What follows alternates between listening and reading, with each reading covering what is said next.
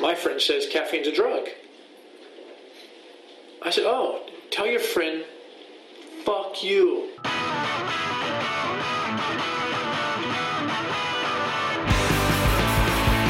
I want to be your buddy, Rick. Just want a little breakfast.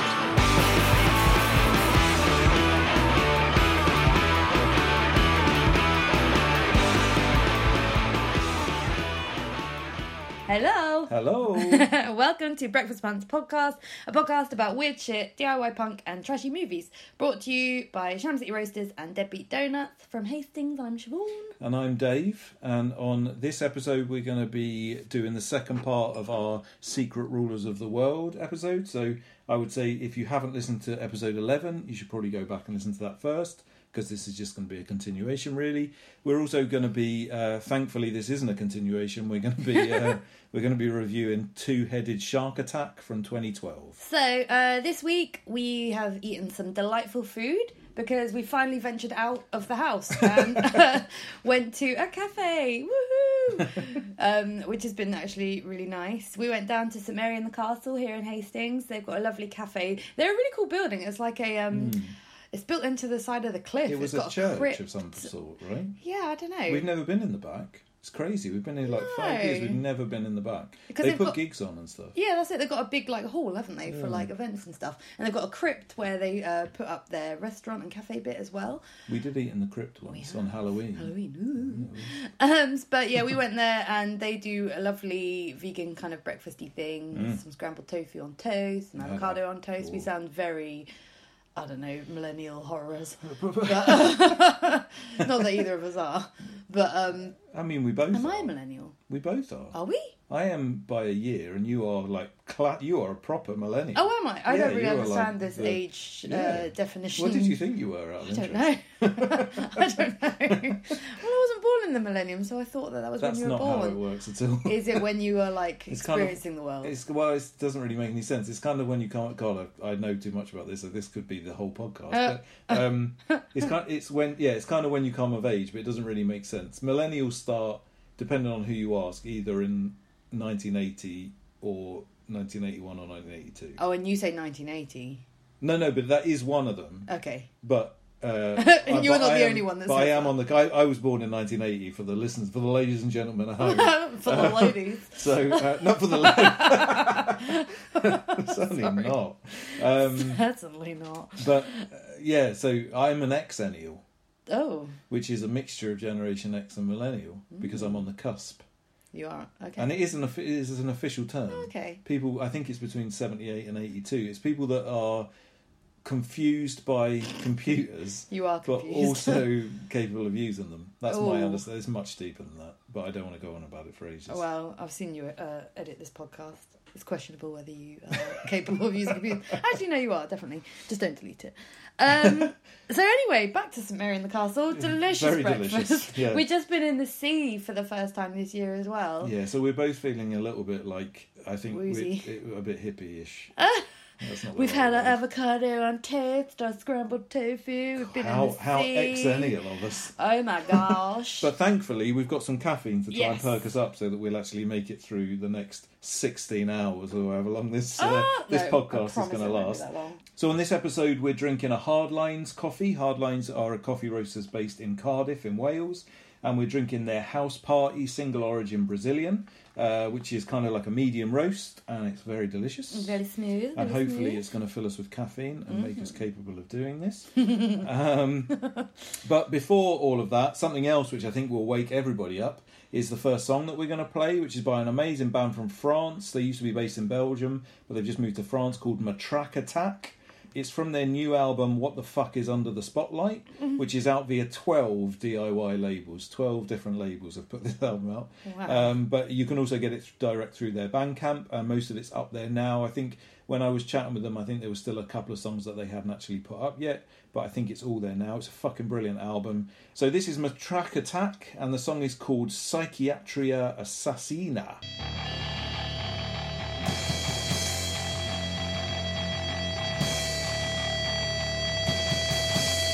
Psychiatria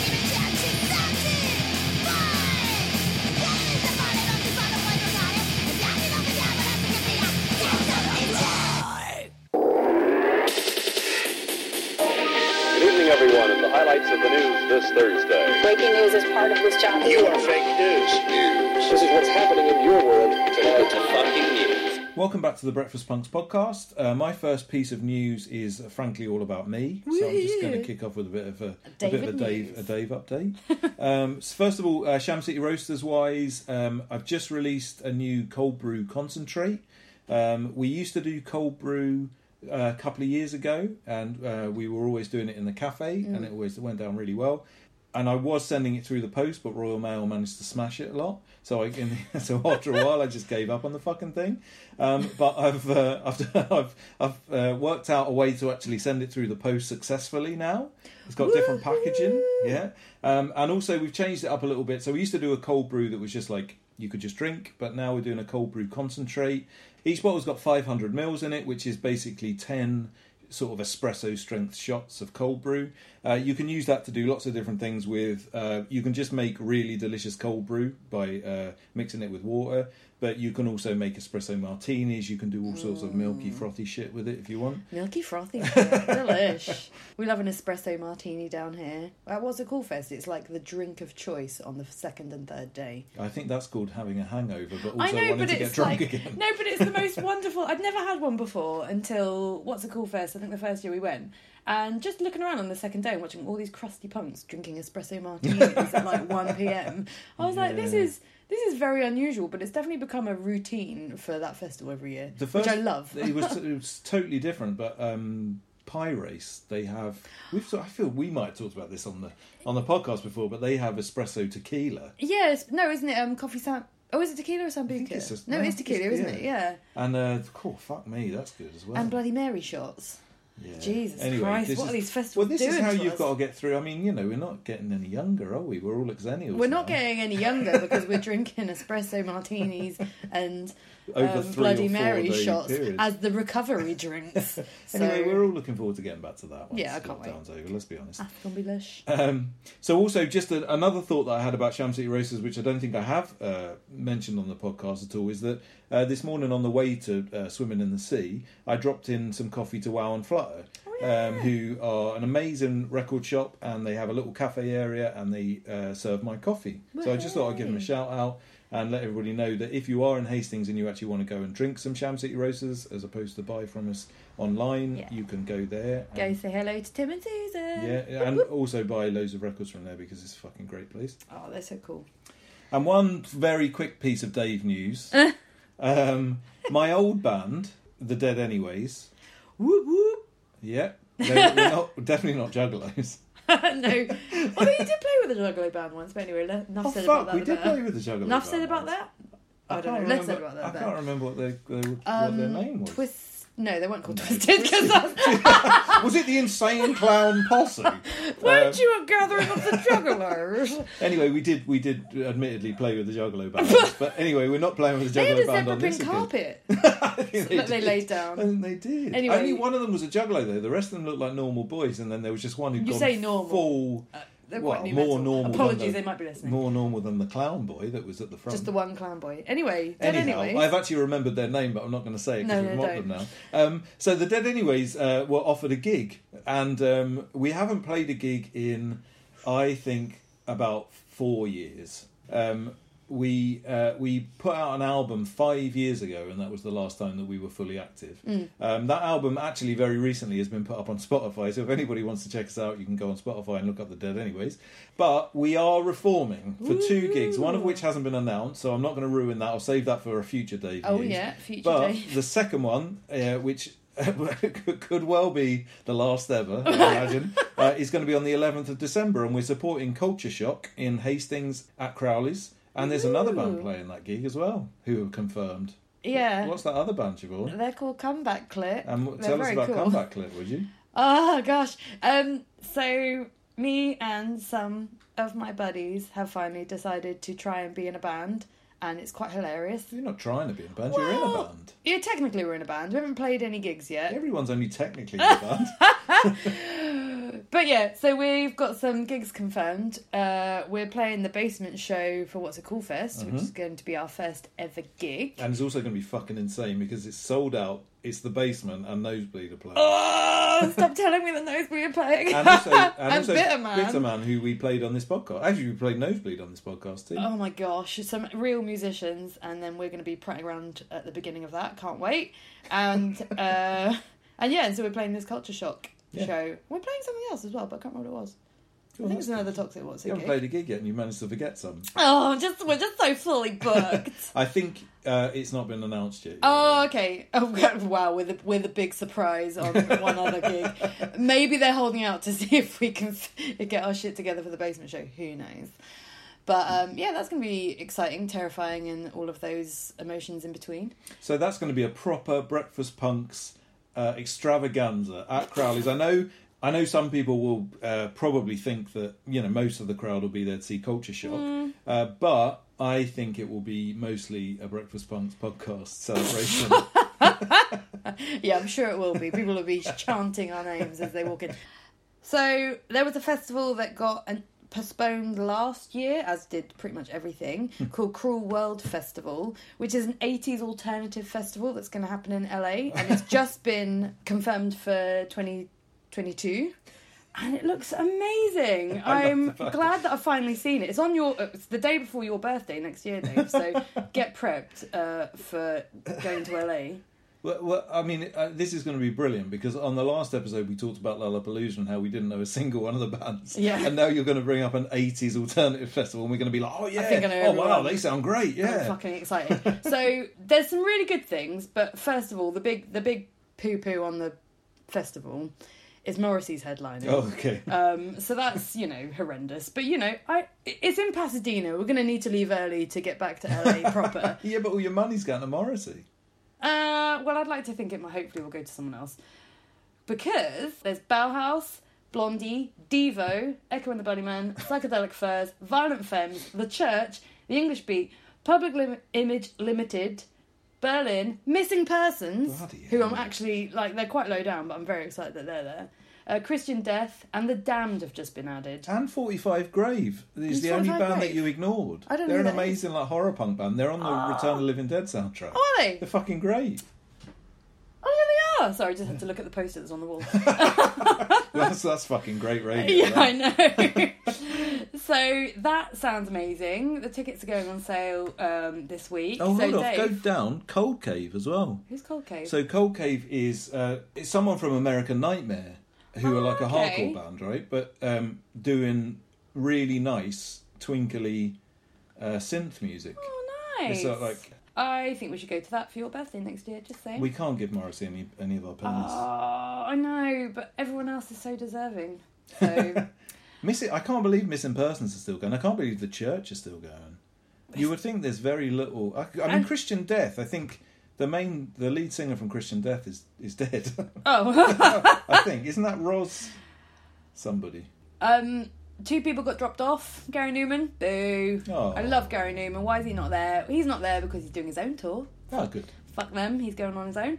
And Marc Almond. Oh, And he's off because he'll be doing a new soft cell record. gotten hold of my heart. That is a terrible. Oh no, that's Gene Pitney. Who is not on. well, he's long dead. Oh, is he? I don't know who Gene, Gene, Pitney Gene. Pitney's not on this '80s alternative festival. So anyway, I really want to go to that festival. It's your birthday next year. Uh, give it some thought. Cool. I'm not going to see Morrissey. Ah, we don't have to. We can leave early. Uh, Well, just a quick one. Uh, the Garbage Pail Kids franchise is headed uh, to HBO Max as an animated series, by the looks of it.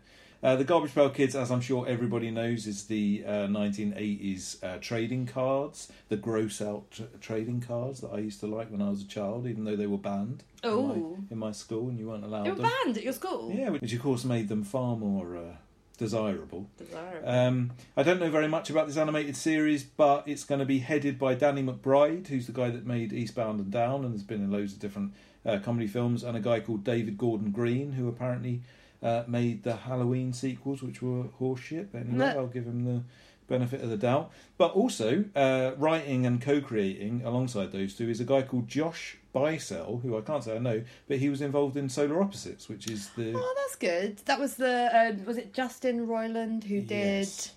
Rick and Morty? That was his other thing that he did. I guess he did it with that guy. There's a skinhead pissing in a bush outside our. Is it the same one that was uh, throwing up into a drain the other day? no, he was talking into a drain. He wasn't throwing up. I think I found his socks. Oh. Um, Right. Um, but yeah, garbage pail kids. Garbage sounds Pail. Kids is great, yeah. Yeah, so it, it's uh, uh, it's only been announced that this is going to be happening, um, so who knows what it's going to be like. It obviously runs the risk in 2021 of being absolute dog shit because I'm sure they're probably going to make it all CGI and horrible. But equally, Yeah. Solar Opposites I thought was great. Yeah, Solar Opposites is really cool. Um, Danny McBride's pretty cool, and so it has a chance of being alright. So I shall be keeping an eye out for it, probably watching Keeping a close eye. Fantastic. Keeping up with our frequent wrestling features that we seem to do. um, AEW have had a pay per view since we last recorded an episode of the podcast. Uh, it was Double or Nothing. And so I figured we would just have a little recap of if anything was good on that. I, think thought it there was, it was really good. There was there was Yeah. one, only one thing that let it down. Yeah, there was one absolute horseshit thing, which I guess was one of the big draw. Well, what they said was going to be one of the big draws, but it was awful. It was one of the big draws. I mean, I was looking forward to it. That's probably what I was Oh disappointed by. no! I thought it was absolute crap. Um, basically, uh, Chris Jericho's got his lovely little faction called the Inner Circle, Mm-hmm. and that was against uh, MJF's faction called the Pinnacle, and this was going to be their like, is it their last face off? I don't really No, the, no, they've had one match, blood and guts, Blood and guts. and uh, Chris Jericho got thrown off the top of a cage. oh yeah, he into, a, into a large uh, bed. elbow. Yeah, into a bed. You know, and then this was the sort of rematch to Oh. kind of even the score. And it was still, if they lost, the Inner Circle would break up. That's it's right. that sort of shenanigan going so on. they were always going to win. But what annoyed me, it was like a redo of a stadium stampede match they did last year. So last year, when there was no audience allowed, because it's basically filmed at a place called Daly's Place, which is part of the Jacksonville Jaguars. Jaguars Yeah. football stadium. Yeah. So they went out into the stadium and did the um, match across the entire stadium, jumping off of out of the seats. And at one point, Adam Page is riding on a horse chasing someone, and Matt Hardy's chasing someone else in a golf buggy, and it was amazing. At one point, Matt Hardy got put into a pool, and then he kept coming out as different versions of himself. There was a lot of weird shit. Was in that that one? Yeah. oh yeah. my gosh. so there was loads of like nonsense. It was really good fun. But then they kind of said, "Oh, we're just going to do it again." And I was like, mm, I was wary. You thought it was going to be good. Well, I've got a feeling that now because Double or Nothing is kind of AEW's biggest pay per view. I think. or, Yeah. You know, one of the one of the bigger pay per views. And I think by the looks of it, they're probably going to do this every year at this thing as a kind of I don't know. I don't know how because it requires large teams of people to be like Yeah. have beef with each other.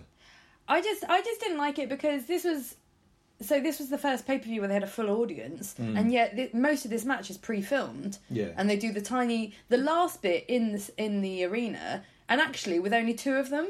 It Yeah. was um, Sammy Guevara against Uh, uh, Shawn Spears. yeah Shawn Spears. The two of the not so interesting ones, if I'm honest. Well, and then the rest of them, cool. yeah, he is quite good. But then the rest of them just walk in once the match is over.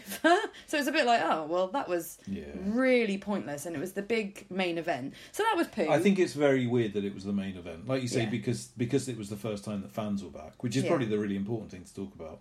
Um, is that it was I think the first wrestling event, even including WrestleMania, because WrestleMania didn't have a full capacity. no, it didn't. They actually had a full capacity of this thing, and it Yeah. did completely revolutionise watching the thing. Yeah. I mean, I don't know if it was just because having got so used to that watching, silence like, in the yeah. background. Uh, and and we've talked about this before. AEW did that a lot better than a lot of the other places, Mm. in as much as they had like their you know they had wrestlers around the side of the ring, Mm. and they did bring fans back socially distanced for a long Mm. time.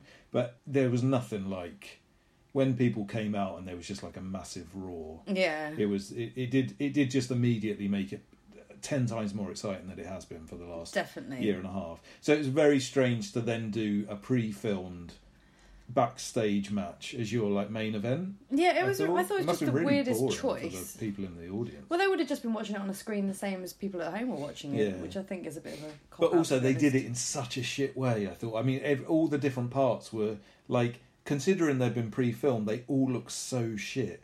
Like there was a bit that was supposedly in a bar Oh yeah. where two, like four people all had a big fight in a bar, but the bar was so obviously just like an empty room with three Yeah. tables. with like a purple light in the background. Yeah, and just like and a DJ that Yeah. turned out to be some old wrestler. Yeah. And like a couple of people sat at the tables looking surprised that people were Oh my fighting there. yeah. And then there was another bit where this guy, that guy Shawn Spears, is Hmm. they call him the chairman because he's hit someone with a chair before, and so they obviously had. Which a, everyone does, so yeah, I really course. don't understand No, why he's anyway. But they, but there was a bit where they went into a room and he was just, and it was obviously the room in their stadium where they keep all the chairs. Yeah. So they obviously thought to themselves, "Oh, this is going to make a brilliant like visual. Let's Yeah. have the chairman sitting, you know." And it was this huge room full of chairs, but they just did it in such a ridiculously dramatic way yeah. that just didn't work. And I, I just thought the whole thing just looked awful. Yeah. I mean, all of those cinematic matches or whatever they call them.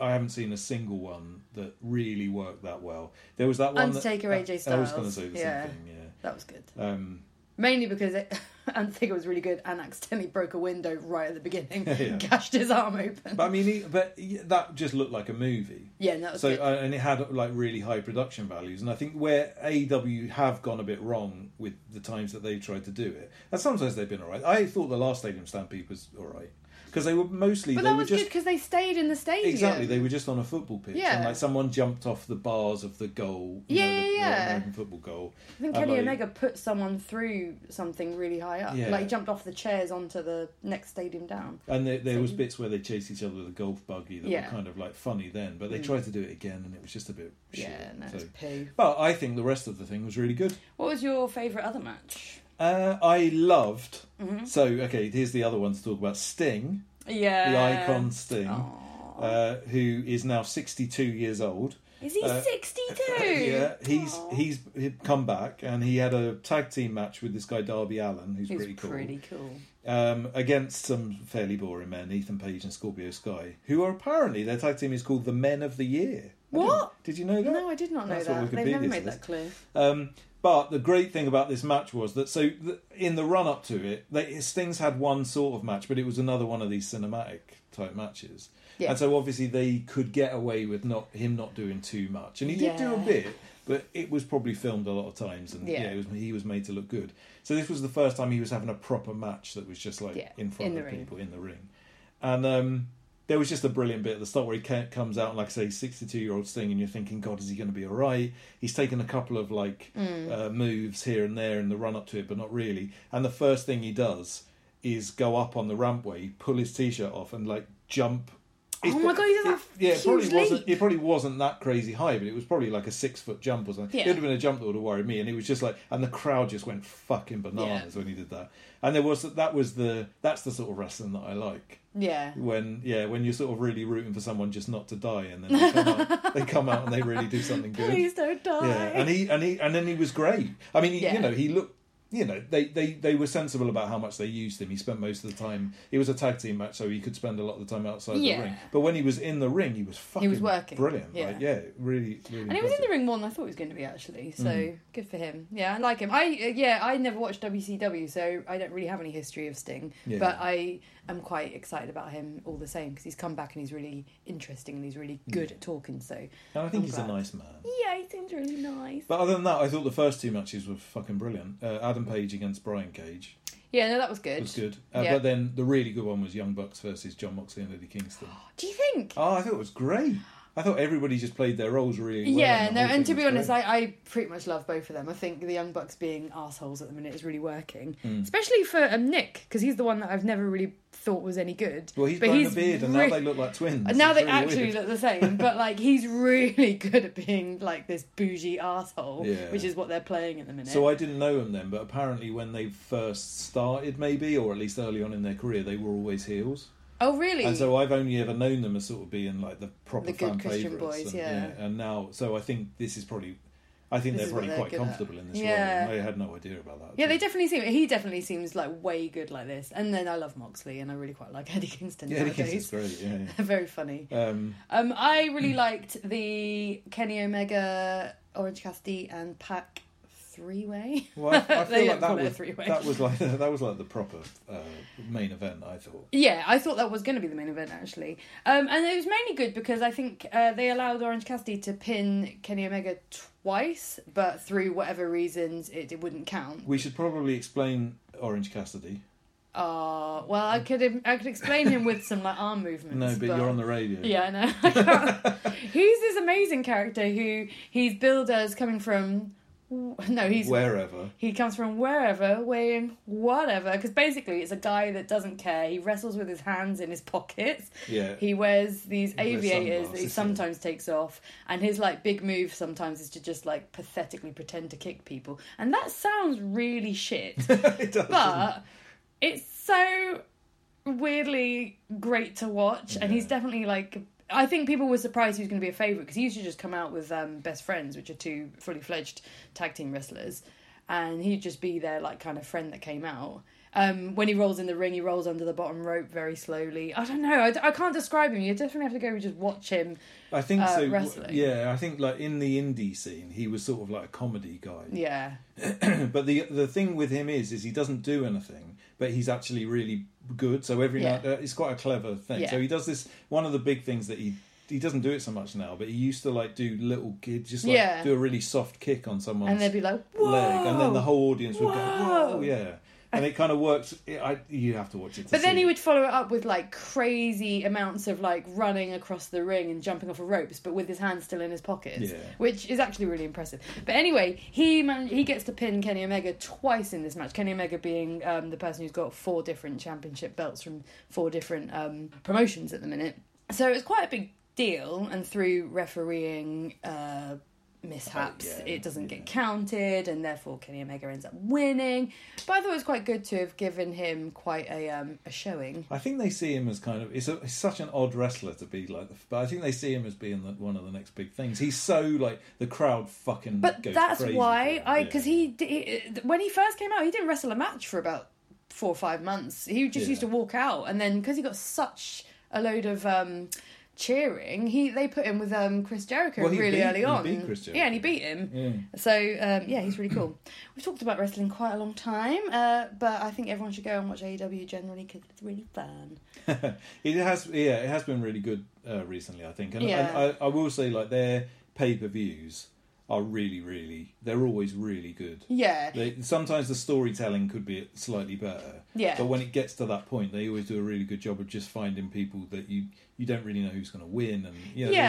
there's like a- an element of excitement to it yeah. think I would is- say the storytelling's kind of fallen off a bit, but the matches themselves are actually really good. Yeah. Whereas I find in some of the other promotions, maybe the storytelling's a bit more interesting, but the matches are absolute bullshit. well, I don't think it is actually to be honest Yeah. I mean WWE is just fucking dead on its feet I Poo think. at the minute.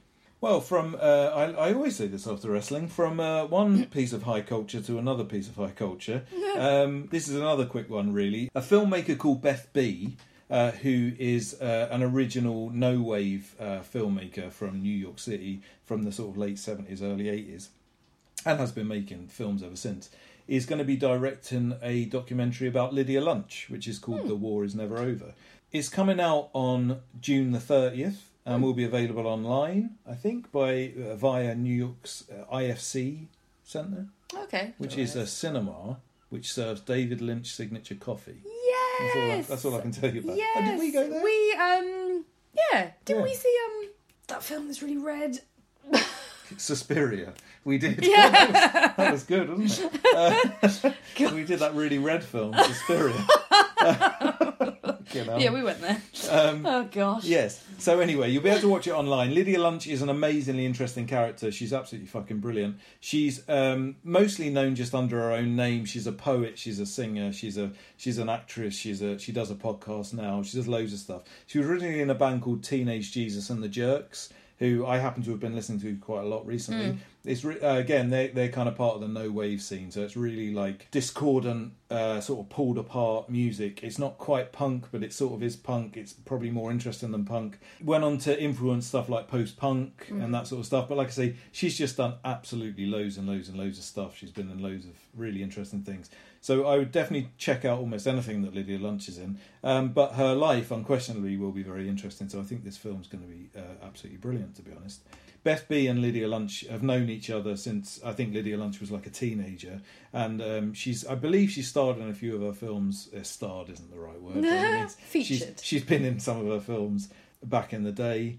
Uh, the film's going to feature um, loads of really interesting people, including Alan Vega from Suicide, Hmm. uh, Hubert Selby Jr., who wrote Last Exit to Brooklyn, uh, Nick Cave Lovely Nick from Cave. uh, Nick Cave, and, from uh, the cave. and Sonic Youth from uh, 1991, the year that punk broke. I think that's all. To be honest, Thurston Moore is in pretty much every documentary ever made. Yeah. Or at least all the ones we watch. Although ironically, he's only a complete cock in the one that's made about him. and speaking of cocks, I think it's now about time for a bit of Norfolk news. Oh. Morning, all right out there. Morning, all right. Morning, all right. How you Morning, doing? all right How's to everyone you. all right out there? My Norfolk accent is getting worse every week, but we're gonna have to Ooh. go with it. Yeah, fuck knows what's going on. This week, I would say it's been a bit difficult navigating the EDP website. Not because I'm just rubbish at it, but because it's mostly who's been arrested and the A47's got loads of backup on it, loads of traffic that keeps seeming to make the news. So finding stories between all of that has been a bit hard. But I found two minor league stories. I reckon we can. Two minor leagues makes you, makes a major league. Well, that's what I've heard. That's what I've heard, David. So, my first story for you lot is titled Man Admits Stealing Underwear and Sex Toy in Burglary. I mean, that's about as exciting as it gets because they, they've decided the case is so odd that it need a pre hearing report writing. Oh, But so he hasn't even he hasn't even gone to court yet. He's still he's still sitting there in jail for all this oh, for all this burglary, I believe. But um, yeah, he admitted to stealing some underwear and a sex toy in a burglary. did he steal anything else, as far as you're aware? It doesn't say what else he stole. It sounds like it might have just been for those things. What a dirty little perv. it does sound just like Well, it would have been terrible if he thought there was money in there or something, and he just grabbed the first thing he found, and it just turned out he opened the wrong drawer. just found a dildo and thought, well, fuck it, a bit of run. Yeah. The dog's coming or whatever. You might get a couple of two pounds for that. on the black market. Um, but the other thing that really uh, took my interest this week, uh, which I thought was interesting, was men defecate in couple's garden before running away. A couple saw two men lurking in their garden the day before. They- what? Day before, they spotted two men just hiding in their bushes and thought, "What's that pillock doing there?" And the next day, they went out there and they saw the same fellas, um, and so they chased them off again. But this time, they found human waste along with toilet paper. so these fellas scoped out their garden the night before for whatever reason, This sounds very fantastical. doesn't it? if you don't mind me. This sounds a bit like a conspiracy theory. It feels like two people have seen some men, then found some shit, and then decide and then put two and two together and made five. that man's done shit in my garden. So the woman who came across the human waste but does not want to be named, mm, methinks methinks you protest too much shitting in your own So, garden. well, what's your theory? Do you think that she just took a shit in her own garden? I reckon she's done a poo in her own garden, Right. and these men have seen her, She's blamed it on them. and she's blamed it on them because her Oh. husband's come running out, going, oh. "I just saw two men looking in our garden. What could they have been looking at?" And she goes, "Oh, I don't fucking know. I think they shit it." Like, certainly weren't me. That's that's what I say about everyone that I'm questioning about. I think they just shit it. well, there seems to be this home and waste here, and I, I don't know where it come from. There was But that were- skinhead outside pissing earlier. That's true. He's probably. I tell But you then- what, he'll be in the Hastings National. But then she said, because the day before, her and her husband have both seen these pillocks in their garden, and then she's gone out there for a cheeky poo for some reason, and he's come out and gone, "Oh, what you doing?" And she goes, "Oh, I just thought, you know, those pillocks that were here yesterday. Well, look, they must have come back because there's this poo with find- toilet paper that did- we don't know. That's definitely not our brand." Can you find people via DNA if they've? Because there could be like a sort of Judge Judy type of Poo DNA. thing where they do the DNA test on the poo, but then it turns out that it's actually her. dun dun dun! We've done poo and A, and we know it's you. Poo and A. We called for the police and they sent out a team. Despite looking for them with their torches, they didn't oh, find For love them. of Christ, what a fuck! I mean, the, That's you know, all very creepy. We wondered if they'd been using our garden as a hideout to watch something or someone else. Well, Well, ironically, the grass is probably going to grow much better now. It's got shit on it. that is what most of the comments said on the EDP Facebook page. Oh god, I Oh, bet yes. those comments are special. Uh, let's see if. Uh... Oh, s- so special comments. What's the address? Number two. Oh god, Standard practice in Attleborough. And then where? Attleborough. is that's, that where that's it was? in Norfolk. Right. I saw a woman not from these parts bob down and wee in King's Lynn on the pavement during the daylight. Um, let's move past this poo story and play some music. Enough poos. Enough poo. Enough poos let's have some music. so the next song we're going to play is from a band called High Praise, and the song is called Dissolve. High Praise are a band from Brighton, and this song is from their new seven-inch, uh, which is called Spirits Crushed. It's available to pre-order now from Crew Cuts Records in the UK and Blind Rage Records in the US. Crew Cuts Records, by the way, are doing some wicked stuff at the moment. They just released a gel or gel, I'm not sure how you say it, uh, 7 inch, which is fucking brilliant. Nice. Did we Mm. play them before? No, I tried to, but they uh, ignored my Instagram message. There we go. I knew I'd heard of them. But thank, thank, thankfully, High Praise didn't. There you go. Thank you, High Praise, for getting back to us and allowing you to play us to play this. So this is High Praise with Dissolve.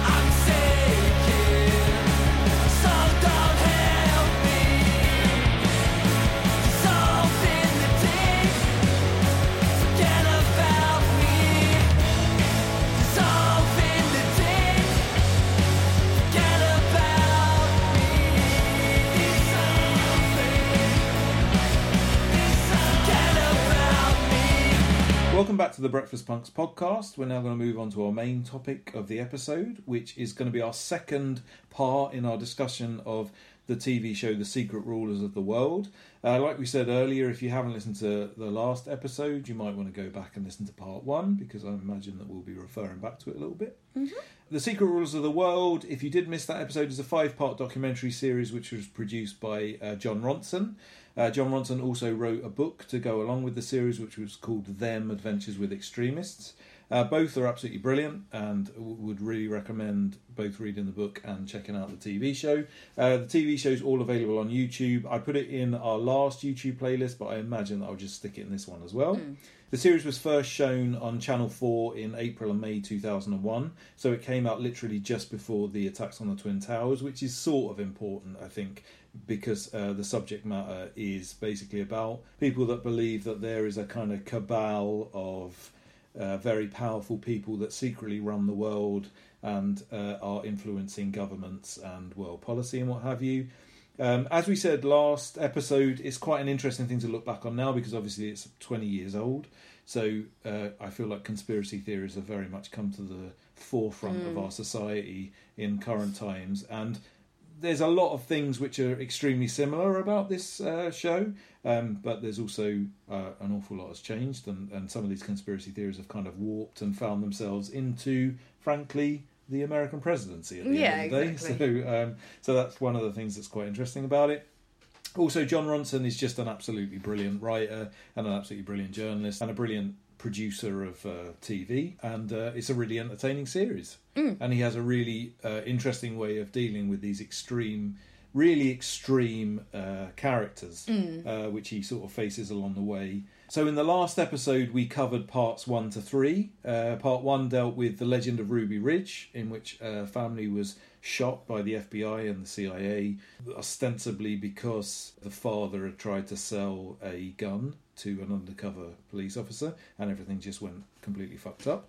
And then we covered David Icke and his ideas about nine foot lizards that rule the world. and then we covered uh, Timothy McVeigh, who was the Oklahoma bomber who blew up the. Um, Murrah Building. Murrah building in Oklahoma. So now we're going to cover parts four and five. So I'll start with episode four, which is about Bohemian Grove. It's called the Satanic Shadowy Elite? Question mark. So Jon Ronson meets up with this radio host called Alex Jones, who we'll talk a lot more about in a minute because he has continued to gain followship. Uh, Fellowship. Followship, listenership. I don't know. A following. I mean, people are following. Maybe a that's following a modern term slash listenership, a fellowship. Um, there's a fellowship, isn't it? No, Yeah, there is a fellowship. maybe but- he's got a fellowship. Anyway, totally unimportant. so um, he meets up with um, Alex Jones, who we'll talk about a lot more in a minute, um, who is one of the main people who believes in this conspiracy theory about a place called Bohemian Grove, which it's said that it's where a secret elite meet and make decisions about the world without any public scrutiny. But whilst they're at it, they also get involved in some pagan ritual with a big effigy that they burn in a giant stone owl. And the conspiracy theorists like Alex Jones believe that this effigy may or may not be, but probably is, a human sacrifice. And they think all these big leaders of the world, some of which have been George Bush, Henry Kissinger, and various anyone who's come to presidency, Dicky. as- Tricky As Dicky. David Icke calls him. Yeah. Tricky Dicky. Richard Nixon, for those who don't speak David Icke, um, believe that they attended, they make all these decisions where no one can see what they're talking about, and whilst they're at it, they burn babies, essentially. Mm, and David Icke thinks he's got proof in the way of pictures. Um, so when this happened, there's a few people that have been. Um, but people, it's very secret. No one really talks about it, and this has led conspiracy theorists to believe that it's definitely evil. and It's definitely they're covering something up. A few people have come out and maybe shared pictures, but there's not a lot known about it. So that's why Alex Jones has decided that he needs to infiltrate and unveil what is going on, including this human sacrifice he so believes happens. And he does infiltrate. And he, He does. And he makes a video. But um, so th- there's a slight discrepancy in a way uh, between the book and the TV series in this one because in the TV series it appears as if Alex Jones and his um, and his little friend Cameraman. Mike Hansen, who's a very uh, funny little bloke, um, they infiltrate Bohemian Grove, and it appears in the TV show as if they agree that they're gonna Just walk in. just walk in and, Yeah. and sort of dress preppy and look as it Well- look the part, and they're just gonna walk in. Because a lawyer who they meet with has done that and says you can just walk in there, you just got to be preppy looking. But um, actually, Last minute. Uh, last minute, yeah, last minute they, they suddenly jump into the bushes and, and, and run off into the thing. Uh, so it appears as if it's only them that have gone in, but actually in the book it turns out Jon Ronson and his cameraman also went in separately to them and did just stroll in past the gate. But I guess so in the program you only see Alex Jones scuffling off into the bushes with his cameraman, and they managed to film some of what's going on. And sure enough, people do turn up in cloaks, and it was all very dramatic. Um, and they do do this thing, and it's called the cremation of care, which is where they set fire to rags essentially at the bottom of an owl. Or and is it's- it a child? Or is it a Alex child? Jones slowly but surely And- convinces himself Yeah, exactly. over the course of the programme. And what they quite clearly are stating, I think, and which I think Jon Ronson thinks, and I think it's what rational person would think, is they're just burning some rags, and the man who's screaming and shouting over the top is very dramatic, and it is hmm. very. Uh, you know, there's a lot of drama bet- behind this ritual. It's a very hugely pagan ritual that's going on, or I think it's pagan anyway. It's very leafy in nature. I mean, it is very pagan Yeah. appearing. I don't know, you know. and yeah, it's not. It, it is what it is. And they're basically the idea is they're burning care with a capital C because the idea is all these posh people that have so much influence and so much responsibility for the world are coming together to go on a boys' holiday essentially, and the symbolism of burning care means that they are burning their responsibilities for two weeks so that after these two weeks they can just fuck about, play golf, maybe do some chatting over the breakfast table and goodness knows what decisions maybe do ultimately get made but they don't appear to be burning a baby Well, they're also they also just piss in the woods in front of each other. Oh, yeah. there's a lot of weird sort of behaviour that goes on, particularly when you consider the the, the people there. They are they. Um, Jon Ronson gets a list of everyone who's there, and to go through it would be would be a nightmare. Yeah. So, but it really genuinely is the heads of corporations, Yeah. loads of politicians, loads of very very influential people. So I have to say because I watched this series back in the day before I knew anything about conspiracy. This was Yeah. kind of one of the things that got me interested in a lot of this shit when I first watched this, it blew my mind when Hmm. it turned out that this was quote unquote true. Yeah. if you know what I mean. When As in there is a gathering You hear this, people. yeah. You hear this thing, and these crazy people saying they burn um, to an owl god, and Yeah. you know, and they all they all piss in the woods, and the, they all sort of chant all these weird it things. It really and is a big deal that they piss on these redwood trees it seems to that be gets a big, mentioned a lot It, seems to be a big part of it, um, and that they were going to infiltrate. it. And, I, and when when I watched this show, and I don't know how you felt when you watched Hmm. it. Sort of, you probably were a lot more uh, aware of a lot of this stuff than, than I was when you watched it. Hmm. But as a young person watching this thing, I was like, well, this just can't be true. This is Yeah. obviously like this insane conspiracy theory that's just made up all of this stuff, and they're Yeah. gonna and they're gonna go into this um, into this clearing in the woods, and there's going to be like maybe some Boy Scouts sitting around or Yeah, something, Or, or there'll be nothing.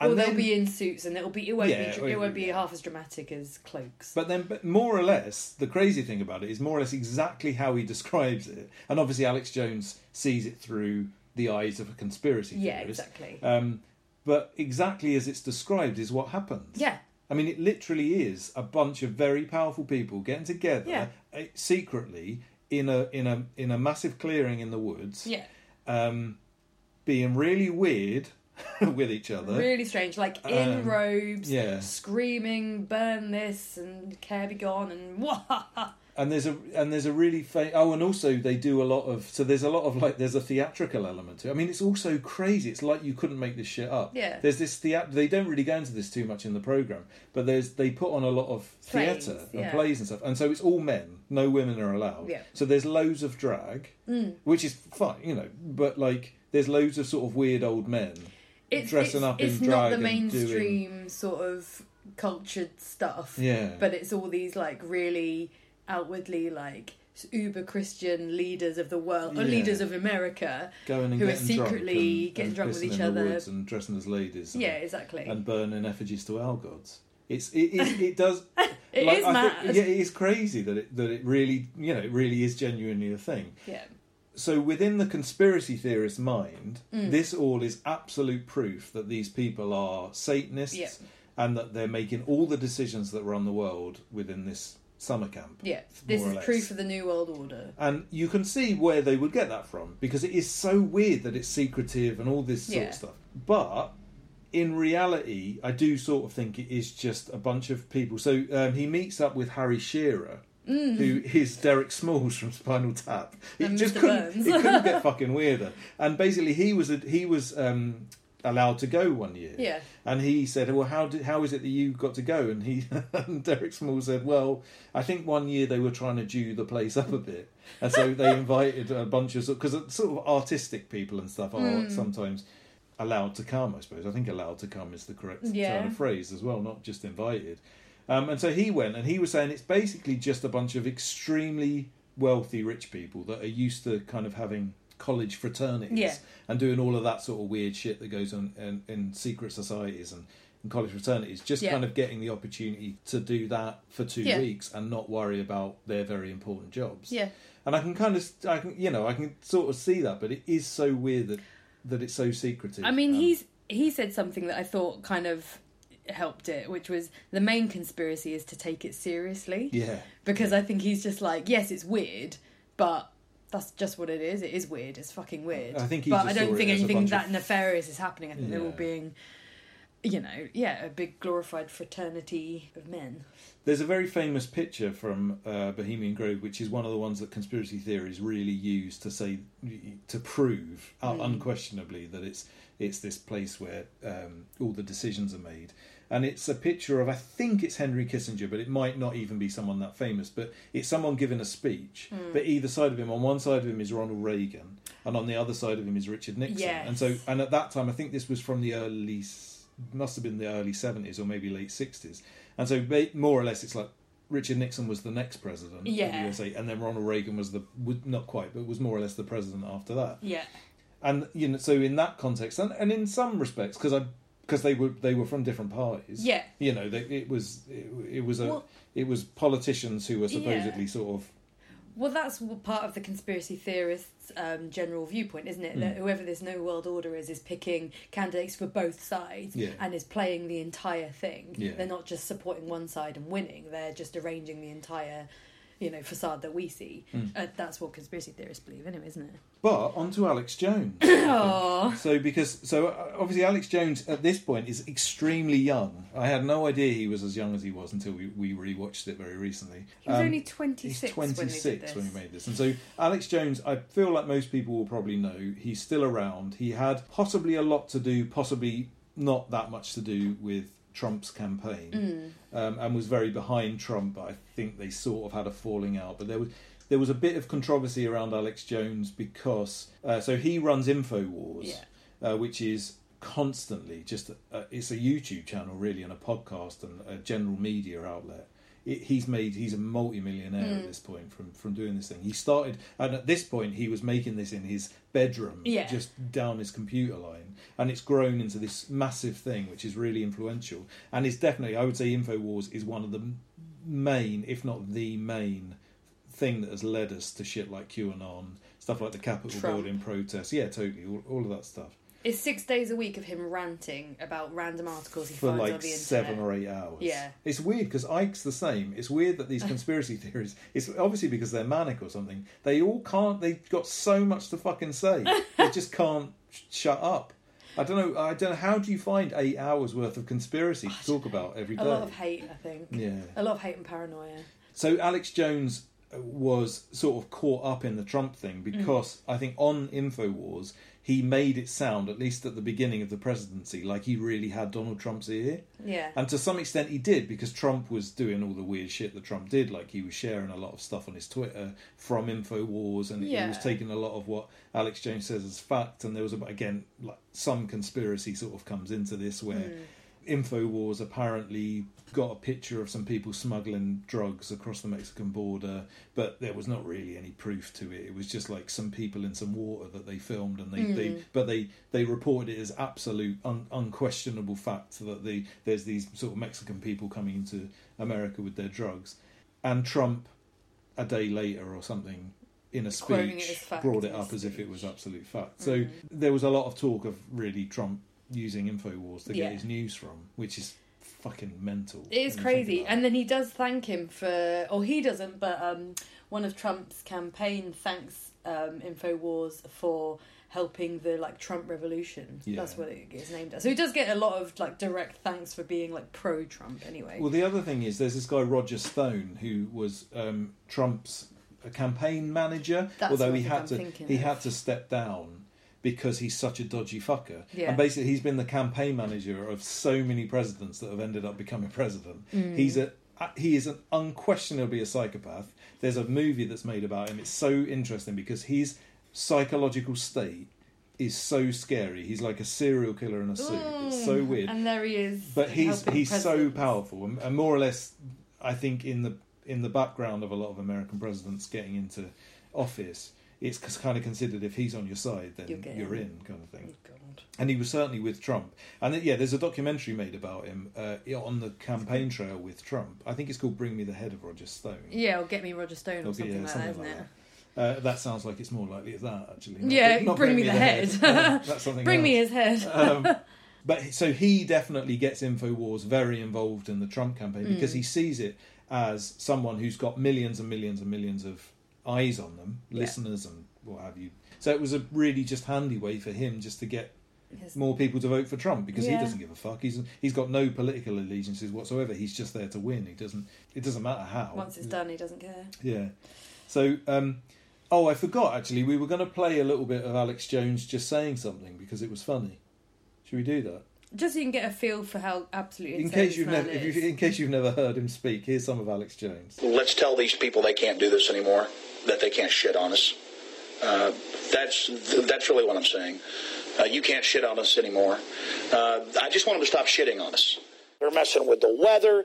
They're buying armored vehicles and billions of rounds of ammo and, and have TV shows bad mouthing the founding fathers. I guess just read that God's going to destroy the earth next time by fire. I'm going to cram a gun in their mouth and see how they like it. Because I'm free. It's been in my family history to fight. And I'm not your slave. So get it straight. And we're ready. You can nerve gas us all day. We're ready to rock. And the people are waking up. Because some of us are willing to spill our blood for the sacrifice. You hear me, scum? We're coming for you. Hitler took the guns. Stalin took the guns. Mao took the guns. Fidel Castro took the guns. How many- Hugo Chavez took the guns. And I'm here to tell you, 1776 will commence again if you try to take our firearms. He is nothing but a Luciferian twit. oh, so Alex Jones. that's Alex Jones. He is he's easy to laugh at in a lot of ways, but um, he's like I say. So Infowars is very influential. very in influential, continuous, and he's a Sandy Hook denier. Sandy Hook was um, a, ch- a shooting at a school uh, in which a Oh, load of, uh, of like literally killed. toddler age kids Like uh, got 20 shot. kids or something and some teachers. And a bunch of conspiracy theorists decided that, that it was all completely make believe and that the parents were all actors. And they started finding, like, they started finding them in the backgrounds of films and things as proof that they're just actors and they're not. And of course, these poor people have just had their. Their, their children have just been murdered, and um, the conspiracy theories. I don't know what it was, but Sandy Hook was a really big thing for a while, and these conspiracy theories all really went for broke. With, and Alex Jones was one of the main people that said that. And we watched quite a new interview with him in which he basically just looked like a complete nincompoop. and then compare. but I mean, it's awful because they, you know, these um, parents were sent death threats. Like Yeah, loads of them were sent death threats, and it's all really awful. And the woman who's interviewing was just like, "Don't you feel bad? Don't you want to say sorry?" And he just dodges it every time. I mean, it is Yeah. edited kind of But to it- make him look like a buffoon. but also it's he weird because they sh- there's loads of stuff that they've it's a bit like the sun but Yeah. probably more extreme but there's loads of things that they showed on that um, on that interview with him they showed him making apologies saying actually this wasn't true on because he's because by Ah, by, the, yeah. by law he had to you know he was taken to And he's reading. people. He's reading like a, a written apology. Yeah, but in complete disgust and distaste. Yeah. Not really making an apology, just like we at Infowars are Yeah. sorry. Like just really pissed off. And she asked him, like, are you not sorry? You know, can you not see these people you know, they Yeah. had their children murdered and then as a result of what you said Yeah. what like some woman tried to shoot one of them, I think. Yeah, there was yeah, someone and all this and he again I'll put the interview on YouTube. It's worth seeing. He was he's just his well, I, his complete like I don't know his demeanor about it was like he didn't accept. I don't know. I remember what he said because he said something like, "It's going through court at the minute, so obviously we had to say what we said then." So basically, he's saying like, "Oh, we had to give the apology, Yeah. but." I was working off of different information, Yeah. so I can't be blamed if the information I was given is wrong. And then she goes on to screw like so basically he gets away with not having to say sorry actually, Yeah. um, and that I only had to say sorry that I read out the wrong information, but Hmm. not that I don't believe that that is, it actually happened. Um, and then it goes on to be like, well, maybe some children were killed, but then you know we watched them doing circles around in Oh, the, and it was obviously a drill, and you're like, Hmm. Jesus Christ, you're not sorry at all. You're obviously a mental, horrible, hateful person. But he did say during that as well that one of the things that they do is they report on stories because they were he was being questioned about why he reported on stories without fact checking Yeah. them, like a journalist would Yeah. and he more or less said well i'm not a journalist yeah, so i don't need to yeah, I just read stuff out and give uh, my opinion. and like that's that that i think is like sums up how dangerous this sort of alternative media can be because if Yeah. you think about the state that america is in in the context of the amount of yeah the amount of conspiracy theorists and th- things like this shit that's going on at the moment. Yeah. that's where it's coming from. Yeah, well, and it's the same take- as it's exactly the same as the Sun saying Yeah. you know Jeremy Corbyn's a, an anti-Semitic, Yeah. and then suddenly everyone's mum believes that Jeremy Yeah. Corbyn's an anti-Semitic. People take what he says Like- as rote, like they Yeah. really believe him, and he's outwardly saying like, "I don't know what I'm talking about," but that doesn't matter because millions of people listen to him every week and decide that he's telling the truth. It's the same thing. It's like Trump as well, isn't it? It's that fake news thing. If you say that other news is fake without backing that up, Yeah, and then you say here's a load of other news but we haven't fact checked it because we're not really journalists Well- but this is news and and you say because i mean alex Yeah. jones is he's an orator and he's also a wanker but Yeah. he's like he's definitely someone once he's on a roll yeah. you know i mean i can't say he's got much style I mean, but he's, I he can really talk about Yeah. this, these subjects you know And I feel like, I mean, going back to the um, episode, Jon Ronson's talking to um, his cameraman afterwards, Mike mm. Hansen, and says, you know, the crema- going back to the cremation of Ken, and this kind of to- ties in with this, like, you don't have to have your facts right to just spiel off whatever. They said to him, but they literally are burning rags. They're not. It's a wasn't it just a metaphor? Is what he says to him. yeah And the cameraman says, "Well, I didn't take it that way." yeah well, And- and that's- saying that's his essentially answer it. to everything He just it? goes, "Well, that's not how I saw it." Yeah. And it's not just that that's not how they saw it. They then proclaimed that they saw a baby being Yeah. burned. Well, like that- that's how the story gets distorted. And then, like you say, it's told by a man who doesn't need to give facts. And the fact is, he saw what he wanted to see. He's interpreted it the way that fits his story. And he goes and tells it as fact. And he became like this video became like a multi-national sensation. Well, remember as well, well, remember as well, it was early days of the internet. Oh, and. Infowars was very early in the context of Yeah. the internet, so it was a much bigger, you know, much bigger in a way, slash much smaller, you know, Yeah, than now. But as a result of that, those like sending videos through the post was like a big thing still in two thousand and one. So, so yeah, that video being a bestseller and being presented Meant as something. absolute fact, and also in fairness, like we said earlier, Had footage. being really fucking weird, Yeah. and like understandably, you could see where people got conspiracy theories Yeah. from. It definitely you can see how that could have sown the seed Oh, for gosh. the for the next twenty years. You know, bring us Yeah. up to now, and and and you know, and longer. It's crazy. It's absolutely crazy. Uh, I think that Ma- Mike Hansen guy is a really interesting character because he's got none of the pizzazz of. Uh, I mean, he's, he's like the opposite. You couldn't find a more opposite person to Alex Jones than this guy. There's that bit. I know. it- There's that bit where he's trying to act.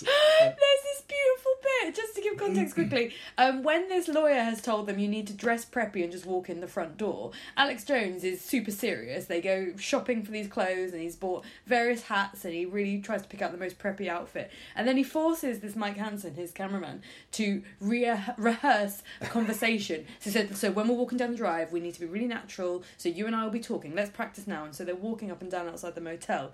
And Alex Jones goes on this really rehearsed rant about oh yes, because nanotechnology, you know, they're just making robots at such molecular Getting level down to an that atomic when level. getting down to the atomics, when do you think that science is just going to go too far? And Mike Hansen just goes, Yep. and then they say, Don't you think you need to have a bit more of like I think Jon Ronson goes, Don't you think you need to have a bit more ready to say, especially as you're the um the doctor in this scene?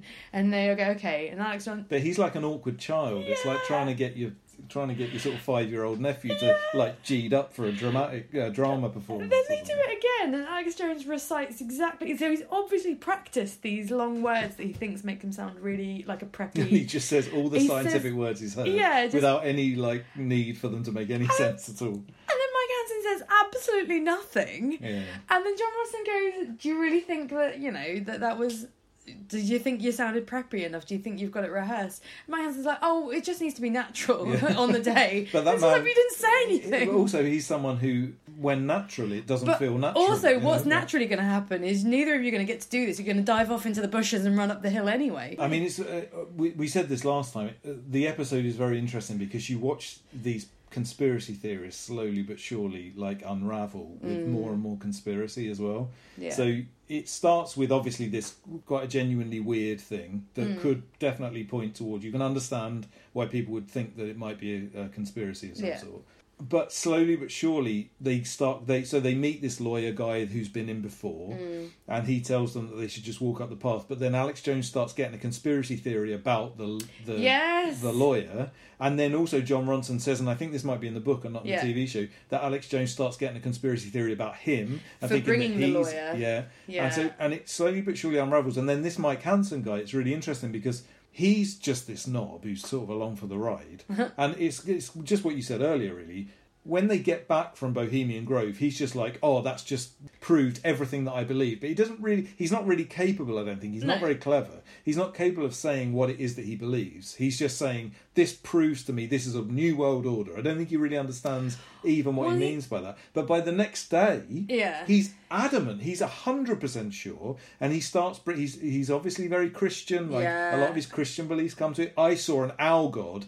And I saw a person. Yeah, I saw this a big thing. This is what I took from it. I saw a baby being sacrificed to an owl god, and you know, um, America is a Christian country, Yeah. and it should we, nobody should be getting No nobody should should be worshipping an owl god, and it's just like this guy has just unravelled over Mm. the course of twenty four hours. But he's like he's a cameraman for Infowars. Yeah. I don't think he still is actually. I think they fell out.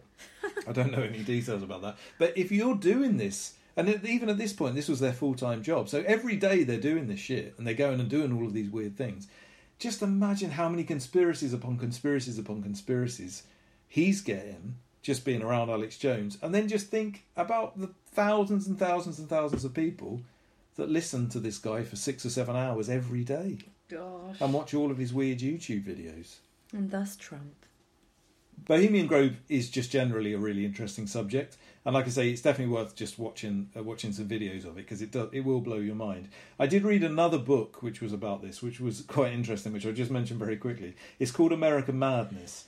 It's written by a cool guy called Tea Krulos, and it's the story of somebody who considers himself a real life superhero, and there is a community of other people who call themselves the real life superheroes or the RLSHs. Oh. He's his name is the Phantom Patriot, and uh, this guy spends a little bit of time with him, and he is an ex-marine, I think. He had quite a sad life. He didn't have a, his uh, his whole family died quite close to each other. He was left a lot of money. He didn't really have a lot of skills. He sort of came back from the army, and um, he decided he was going to become a real life superhero and basically clean up the streets. So he made up this character of the American of the Phantom Patriot. But one of the things that he did, the main thing that he did, was that he decided he was going to go and infiltrate Bohemian Grove. But by infiltrate, I don't mean do what Alex Jones did. I mean he was going to go in there and basically shoot the place up. Was Oh, in his outfit. Yeah, in his outfit. Yeah, he was going to go there as a superhero and he was going to take care of business in Bohemian Grove. and um, it's a really sad story uh, because he went on the wrong day and there was no and there was no one there. So um, Just a big empty stone owl. yeah, he did find the stone owl, um, and I think he. I don't think he did. Uh, he tried to push the stone owl over. It's but fucking it's ma- massive. it's massive, so he couldn't push it. But obviously, he thought it was a ser- superhero, so he was having a try. The only thing that he did manage to do is that um, he managed to break into one of the lodges that they all stay in, and um, the only thing that he could find was that they'd uh, the the sandwiches had been prepared for like the next day or whenever they were all coming to Bohemian Grove. So he just threw the sandwiches around, but he got a bit hungry halfway through, so he did eat- eat. Some.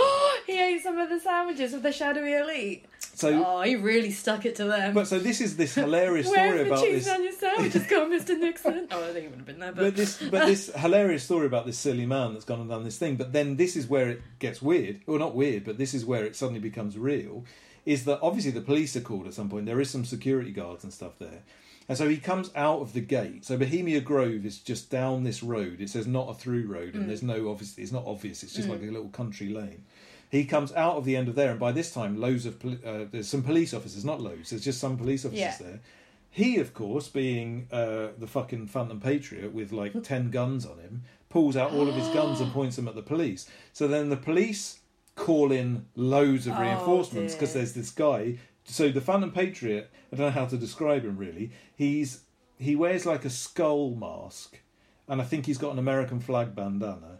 and he's got kind of like Slipknot's outfit on, but it says Patriot on the thing, and he's got he, he drew a skull like this sort of skull with the stars and stripes in it that he wears on a belt buckle. Well done. Um, so he looked like a pretty gnarly dude with loads of guns. So of course, yeah, the Full on police. sandwiches. Uh, well, yeah, He's I- very- he had a you know, lot of he's ready energy. to go. Yeah, yeah. And um, thankfully, I don't think anybody got hurt. I think he did get mean, he shot could've in the got- leg, I think, or something. So he like could have that. been full on murdered. yeah, but uh, yeah, well, of course. Mm. And so, but there's a shootout outside uh, Bohemian Grove. It's a really interesting story. Anyway, he ends up in prison. He then ends up. well, is he then martyred for this somehow? Well, he thinks he is, but he's not. You see, this is a really Oh. sad story about this guy. Is that he he's just this really sad man who's desperately trying to get attention and try he he thinks he's got a political message he draws comic books as well uh, but they're all about him as as this sort of superhero so after all of this he drew a comic book where he went into bohemia grove and you know Pushed over the stone owl. pushed over the stone owl and beat up george bush and did all Oh, this yeah. stuff you know because but actually in reality obviously He just ate a cheese and onion sandwich. yeah, but he did end up in prison for quite a while. Yeah, he wasn't really martyred, but he was desperately trying to get his message out there to try and get himself martyred. He then, when he got out, and this is when the guy meets up with him and spends a bit of time with him, he starts making YouTube movies, and he's got a little bit of money, of course. So he hires these people to kind of do the do the filming and do the editing and and all of this stuff. And it's all about the Phantom Patriot. And he gets some of his other real life superhero friends to come. And this has all totally happened. and just saying it out loud makes me sound like I'm Is making it on this up. YouTube? Can we put Yes, it on there? so all of his movies are on YouTube. They're completely unwatchable, but I will put them on the YouTube playlist. And I would really recommend this book because, like I say, it's called American Madness. This guy Tea Krulos is he, he's similar-ish. He's got none of the wit of Jon Ronson, but he does write some pretty decent books about some quite interesting subjects. But this is by far his best. Fantastic. Well, from one strange happening in the woods to the next episode, which is about a strange happening somewhere else. So the fifth episode is called the Bilderberg Group, uh, and Jon Ronson teams up with this guy called Big Jim Tucker, Big Jim Tucker. who is the editor of a newspaper called The Spotlight. Big Jim Tucker is apparently quite famous within uh, the conspiracy theory world because he discovered this thing called the Bilderberg Group, um, and that's said as an absolute fact. Um, and I think he discovered the Bilderberg Group 20 years ago or something. yeah, didn't doesn't Jon Ronson say that all the conspiracy theories lead back to this one man? Yeah, Yeah. basically. And he is every year. Uh, the Bilderberg Group is a is a very similar thing uh, to Bohemian Grove. Really, it's a bunch of very powerful people that get together. Uh, this time, instead of being around a giant uh, stone owl, Not so just, satanic this not time. so satanic. They just they go to a mid-priced hotel resort Doesn't with to be- golfing facilities. Doesn't have to be luxury, but can but must be comfortable. That was That's the only thing I remember about this. And near to an airport That's right. With golf facility. And a bit, yeah, a bit, a bit like out of the way. A bit out of the way. And this guy, Big Jim Tucker, has sort of made it his life's work, really, to follow the Bilderberg group around. That's all done, again, similar sort of thing. It's all done in a lot of secrecy. But the difference is here is the hotel changes every year. So he spends most of his year trying to work out, in various ways, uh, where this Bilderberg meeting is going to be happening. And then he goes. And on this occasion, he decides that he's going to infiltrate this thing, Oh, despite the fact that he's quite an elderly man. Who who gets out of breath very quickly because he's continuously smoking. Smokes sixty cigarettes a Yeah, day. he's quite. He's a he's a bit overweight. He's definitely not what you would expect. He's not. He's no phantom patriot. I can't imagine he's alive now. Put it that way. Uh, but he does tell Jon Ronson that he's initially when they go and look at this hotel that they that they find in Portugal. So he's discovered that this meeting is happening in Portugal. That he's looking for, and I will quote, the short wall and the big drain pipe.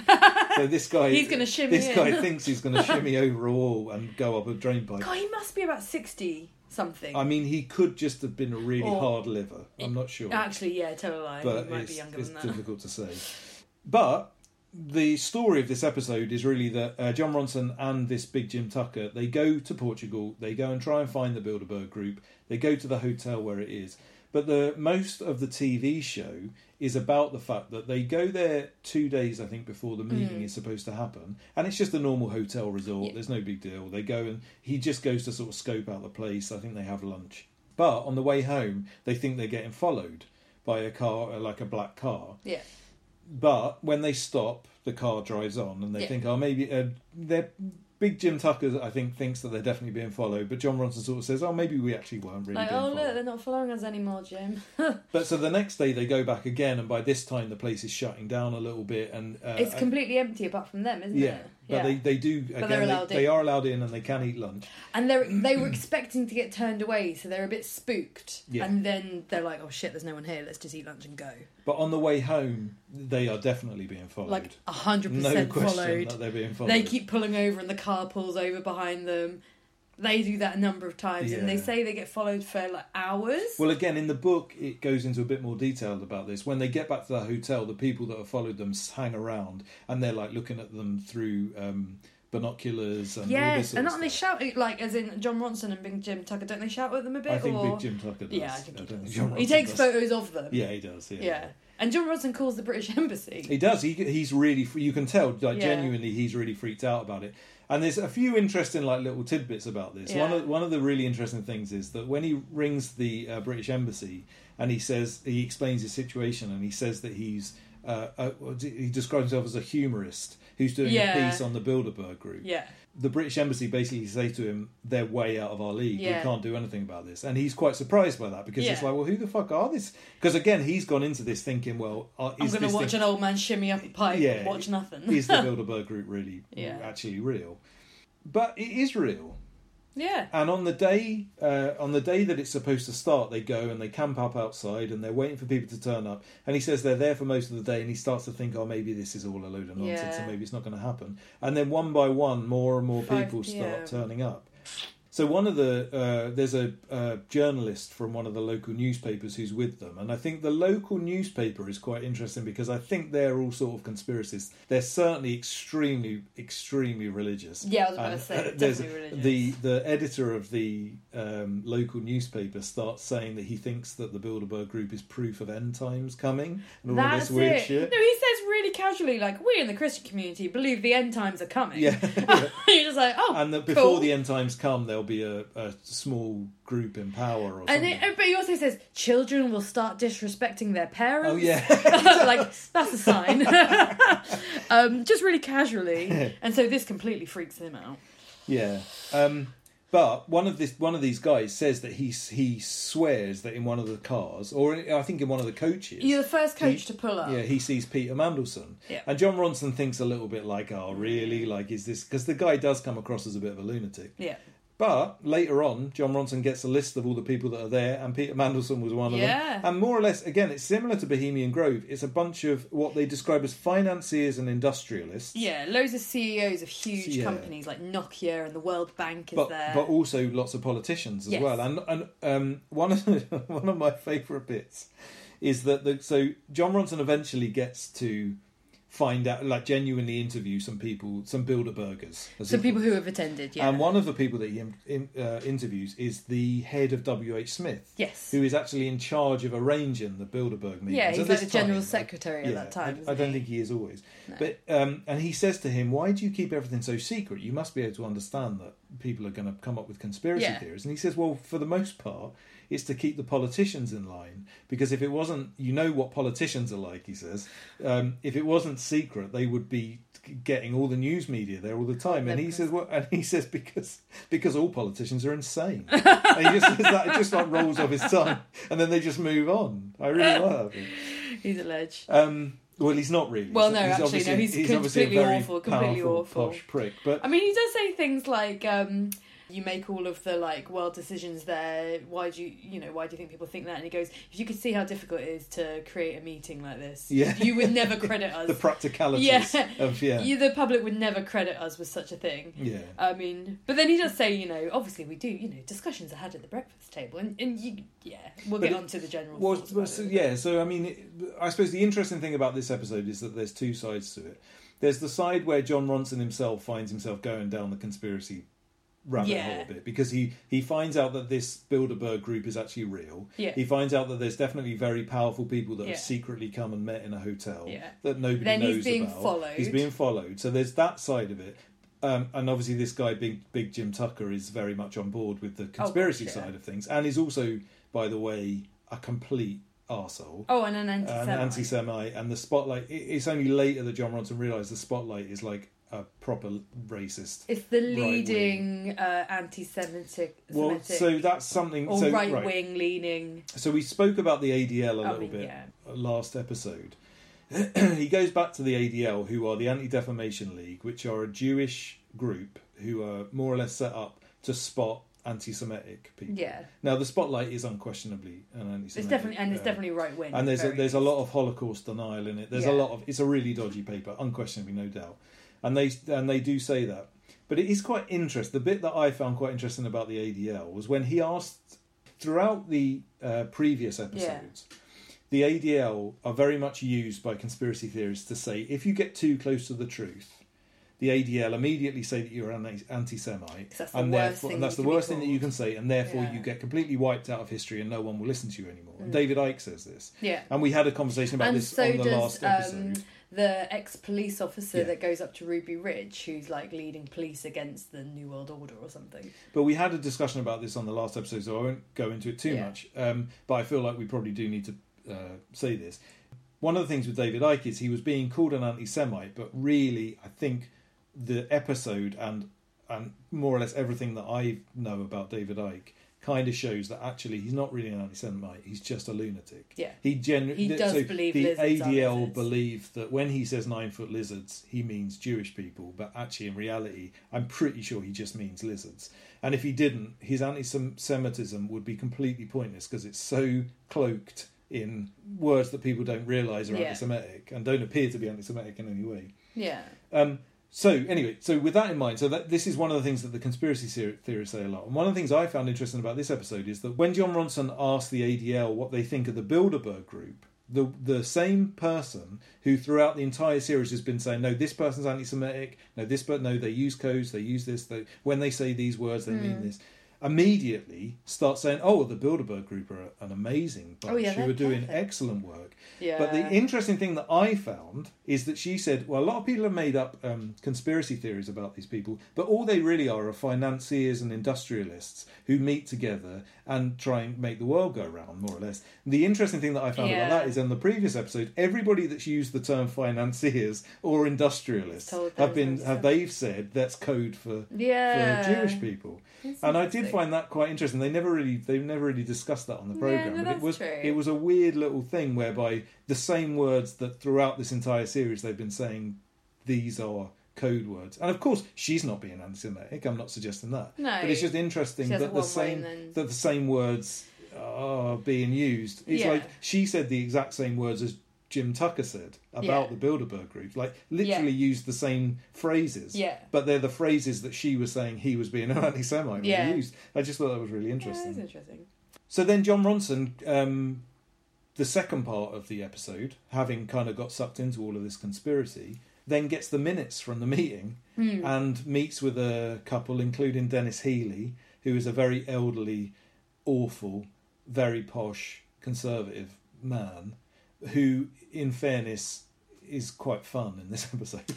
Fun. I mean, He's so, I definitely hate him, So but- awful. He does kind of agree that they might be part of a conspiracy. Well, yeah, He's he just like it wouldn't like he gets asked if um do you think it's reasonable that people think that you're all getting together and making decisions about the world and that that's a that's part of a conspiracy and he's kind of like well yeah well in a way I guess we do do that Yeah, and, he, like, and he says, "Well, that's the that's just the way the world goes round." And in some Yeah. respect, the thing, the, the interesting thing I found about it is that there's the two sides to this thing. On the one hand, there's the conspiracy theory that you can kind of see why someone would have a conspiracy theory, and to some extent, you you yourself get a little bit caught up in that idea. And it's the same with Bohemian Grove.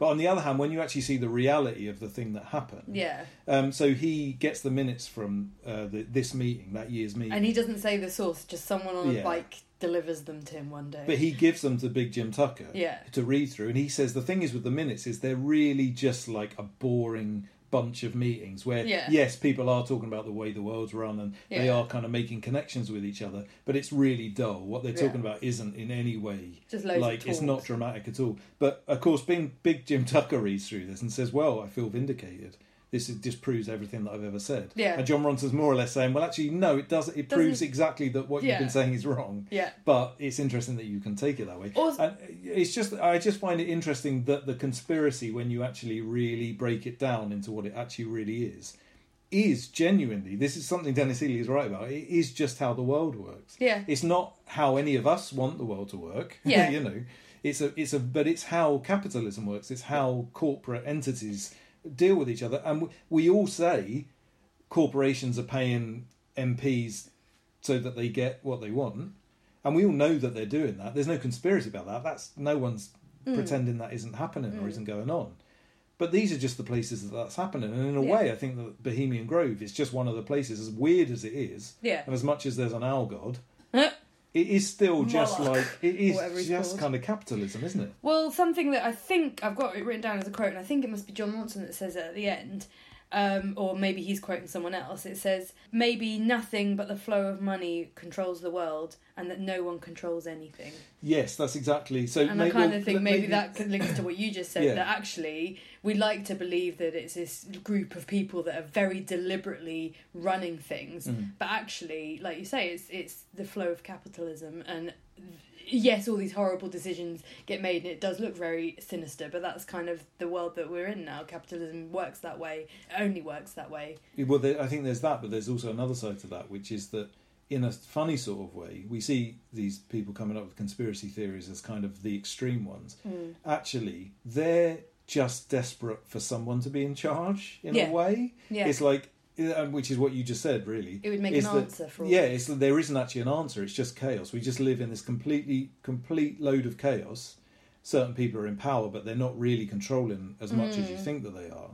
And in reality, conspiracy theories are almost, in a funny sort of way, they're desperately trying to say, well, there's There must be a reason. there must be like, uh, you know, what do they say? Um, the everyone- people that rule the world could sit around one big Yeah. table or whatever it is. It's like, well, actually, no, that's not true. In reality, no one's running the world. Yeah. We're just on a train that's like at any time Yeah. could just fall off the rails. And, exactly. and it's quite interesting because if you think about the way that conspiracies are used, particularly you know bringing things up to date. Um, Mm. Yes, we all look at people that have conspiracy theories about COVID and think, "Oh, you're being stupid." Mm. But actually, those are the people that are most scared of COVID because if if COVID was Yeah. real, is real, Yeah. of course it is real. It, it, but in their head, if COVID is real, that means that no one's in control. Mm. No one's giving people that. You know, China isn't really giving people an illness. It's just an illness It can't just be because this we live on we a planet that uh, you know. If it's like yeah, environmental disasters. Yeah. It's like yeah, Yeah. people that don't believe in climate change. In reality, climate change is real, and that's scary as fuck. And it's can- much yeah. easier. It's much easier to like believe that it's not real because otherwise, you know, we we might turn into a fireball at any minute. Exactly. No, I think That's a it's completely conspiracy theory that I just came up with. the the I fireball at any minute. The fireball conspiracy. any minute. I mean, to sum up my kind of thoughts on the series, I think it's really interesting that that's probably the end thoughts and definitely how I feel at the end of these two episodes. But I must say, you do get drawn into it on the first few, especially Ruby Ridge, Mm. Yeah. because whilst there isn't any big organisation that's running the world, within it there are awful organisations that are definitely covering up nasty things that they're doing and doing awful things, like Ruby Ridge, like the Well, CIA and Well, the like FBI. the, like the police, Yeah. uh, in the in well in the the history, but in but recently, Yeah, know, all of those things. Like, there's so much evidence of that. I wish that there would be a better way of using conspiracy theorists' time because they jump to the big crazy things. and actually, there are awful things. There are police cover ups. There are horrible people in charge and doing things that are getting avoided. And maybe because some of these crazy people do point to the bigger things. People like Trump do point to like the crazy, look what could be happening in the world, horribleness. Because that's easier than, and it, it detracts attention from look at what some of the people who are very much influential in the world, directly affecting you and I's livelihoods, hmm. deflect from them, deflect from all of this awfulness, because it's far more interesting and uh, more scary to go, oh, look, COVID's this. Oh, look, nanobots in your vaccines. Oh, there's a oh, giant look. owl god. Yeah, oh look, an owl god and all these scary people that rule the world from one room. But actually, there's bigger, scarier things that are one step closer to us that Yeah. um, those people would rather you didn't think about. Um, which I, it's hard not to sound like a conspiracy theorist yourself because when you say those people and there are still scary people in the world, but there are very, like you say, there's legit cover-ups that probably are happening that have almost been proven, or at least, at least are too questionable to ignore uh, like Ruby Ridge, like Waco, like um, But bits I- of the Oklahoma bombing. But I, th- I do think that those things fit into that same thing where it's actually just chaos. The reason Yeah. that Ruby Ridge happened isn't really a conspiracy. It's just that a load of human beings totally fucked up Yeah. and didn't really give a shit about that and Yeah. thought they could get away with Yeah. anything. And it, it's like all human error. It's not really that someone's sitting there saying we should do this. It's not a conspiracy, but it is covering up of awfulness. going back to what you were saying, I think that one of the things that jumps into my head a lot. Um, I watched a movie about flat earthers. I think maybe we watched. did we watch it? Yes. So we Oh. watched we watched a movie about flat earthers, and one of the things about the move that movie was that it showed all the flat earthers, and they Hmm. were doing all of their nonsense, and they were talking about all of their nonsense and everything. And, and what the film did, I'm sure a few people have seen this. I think it was on Netflix. Is that it had a lot of um, scientists who were also, you know, just in despair because they were being. Yeah. told the theories of these flat earthers, and they were just in complete despair, and they were sort of taking the piss out of them. And obviously, the film was made to pretty much take the piss out of them, as it should be, completely, and exactly how I felt throughout the whole film. Yeah. And then right at the very end, they interviewed one scientist, and he made this really good point, and it, and I and I think it's quite interesting in this context as well. Yeah.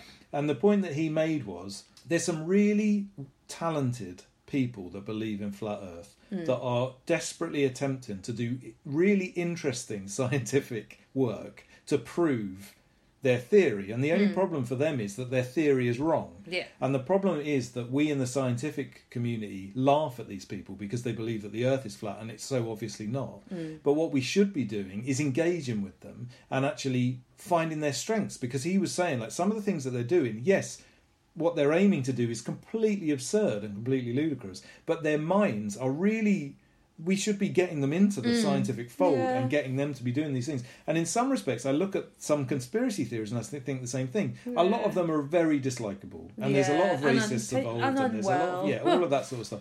But someone like David Icke, who is unquestionably unwell, you can't say that his mind doesn't work in a way that he's definitely like He's a very good same with- talker. and the same with Alex Jones. They're both people that have managed to get millions and millions and millions of people to believe Yeah. them and listen to them. If those people, Be sensible. yeah, and if and I don't know, I mean, I don't know what you do with that because you couldn't like talk Alex Jones around to No. to anything, and or or David Icke for that. Oh no, matter. his delusion But it- disorders too. But it is quite an interesting thing where you just what what we tend to do and what I do, hundred percent, is just laugh Yeah. and just find these people ludicrous. But actually, the way their brains work is quite interesting. The things that they come up with is is all wrong, but it's interesting. It's interestingly wrong. That's one of the things I love about these conspiracy theories. Is not that I believe in a single one of them. I don't really believe in anything. Full stop. But I fucking love them because they're mm. mad as fuck, mm-hmm. and these people have come up with these brilliant stories to explain away these what turn out to be, and and just to sort of conclude these two programs. Both of them, the actual reality seems to be much duller Yeah. than the the incredible reality that the conspiracy theorists have come up with. I feel like they should just write like fantasy books or something. I'd love to read them. So I think that's probably it for the secret rules of the world. Um, I hope that what didn't go on too long. Uh, obviously, we, we weren't really sure whether doing a one subject over the course of two weeks was a bit much or not really, but we thought we'd give it a go, and this just seemed like a very big one. I think we might do more Jon Ronson in the future, although we'll leave it a while now. But um, his book, uh, The Men Who Stare at Goats, and he did a similar program which is called The Cra- Crazy Rulers of the World, um, are both really good. So we might do something similar um, in the future. But for now, I think we're going to play a song.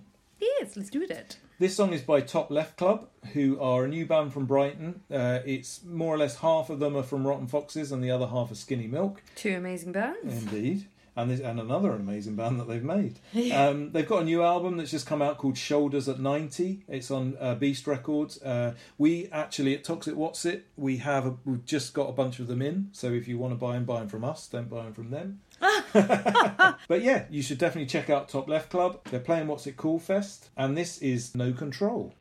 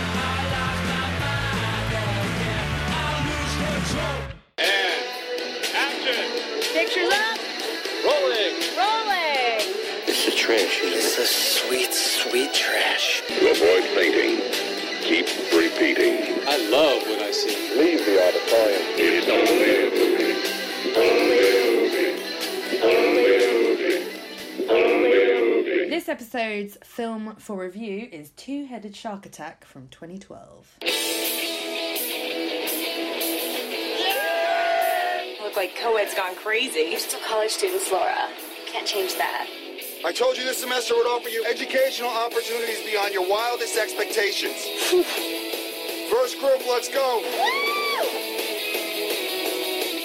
Spread out, but stay in this area. Cannibals. Better safe than dinner, Professor.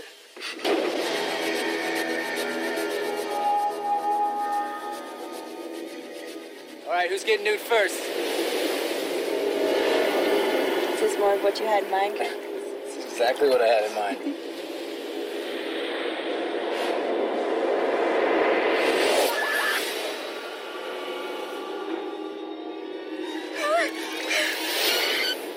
Run. So essentially, this film, in short, there's a school trip of teenagers that are on a boat. Some for of the teenagers some- are quite elderly. Well, yeah, and it's for some nondescript subject that's never really discussed. They're with their professor and his maybe wife. No, that's never really discussed. um, and basically, a shark hits the boat, causing a hole in the boat, so they get abandoned on an island. But the f- island starts flooding, apparently. Or sinking. It well, appears to be flooding, sinking. sinking, who knows? Whilst the boat is sunk by a mutated two headed shark. And it's about how are they're going to be safe from this monster and get out of it safely. I mean, that's r- Oh, basically they- describing And it. And then they fuck about on the island and the sharks all the attacks. The the essential what happens in this film is it's just toing and froing from a boat that may or may not be sinking, and they just keep getting attacked by this two headed shark until pretty much all of them are dead apart from a couple. And the two-headed of- shark is extremely CGI. Oh, it's very good. Well, it ranges from being CGI to Oh, um, really close up paper mache, which is amazing. but um, some of the one of the survivors is Brooke Hogan, Hulk Hogan's daughter, in this amazing uh, feat of acting. Um, Carmen Electra is a doctor.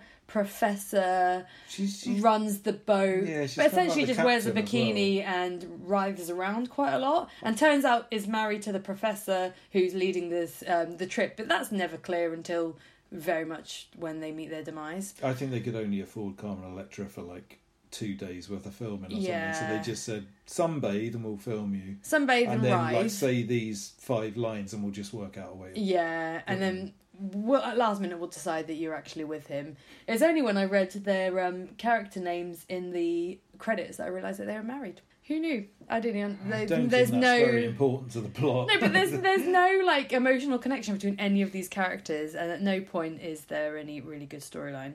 Um, so we're selling it really well. I mean, it's it, it's fucking dreadful. This is horrendous film. It's um. So I, I suppose um. I presume this was after Sharknado, which is kind of the famous version of this film, but it's actually pre Sharknado. So is um, it? So there's loads of these movies, and I'm sure everybody listening must have watched at least one of them. And just we wanted to do this film partly because we thought the fir- very first episode of this podcast we did that film um, Snake Out of Compton. oh yeah. Um, we felt like we'd gone down a little bit of a hole of just finding weird and wonderful 80s films and stuff like that. And we thought that this would be not similar in any way, but just, it was, I think they might be made by the same company. And if they're not, they're made in similar ways. Terrible CGI monster. Yeah. And just kind of really cheaply made and thrown out there, but, but kind of vaguely modern. Although, actually, it turns out this is older than I, I thought it was until we started watching.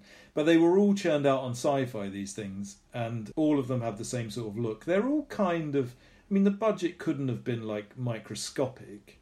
You know, they've got quite a few actors and stuff, and uh, in comparison to last episode's Neil Breen film, what kept what kept I kept thinking, Which about, I hope you've all watched, by the way. It's on YouTube. It's you'll you'll never regret it. the two the, they filmed they kind of look vaguely similar, and as much as I imagine they use the same digital camera, which is probably like a mid mid range one, but this one is like definitely edited better. Probably, You know, the CGI is probably better, even though it's really terrible. The acting is better. The script is actually a script to some extent, although nothing really happens and it's not very good.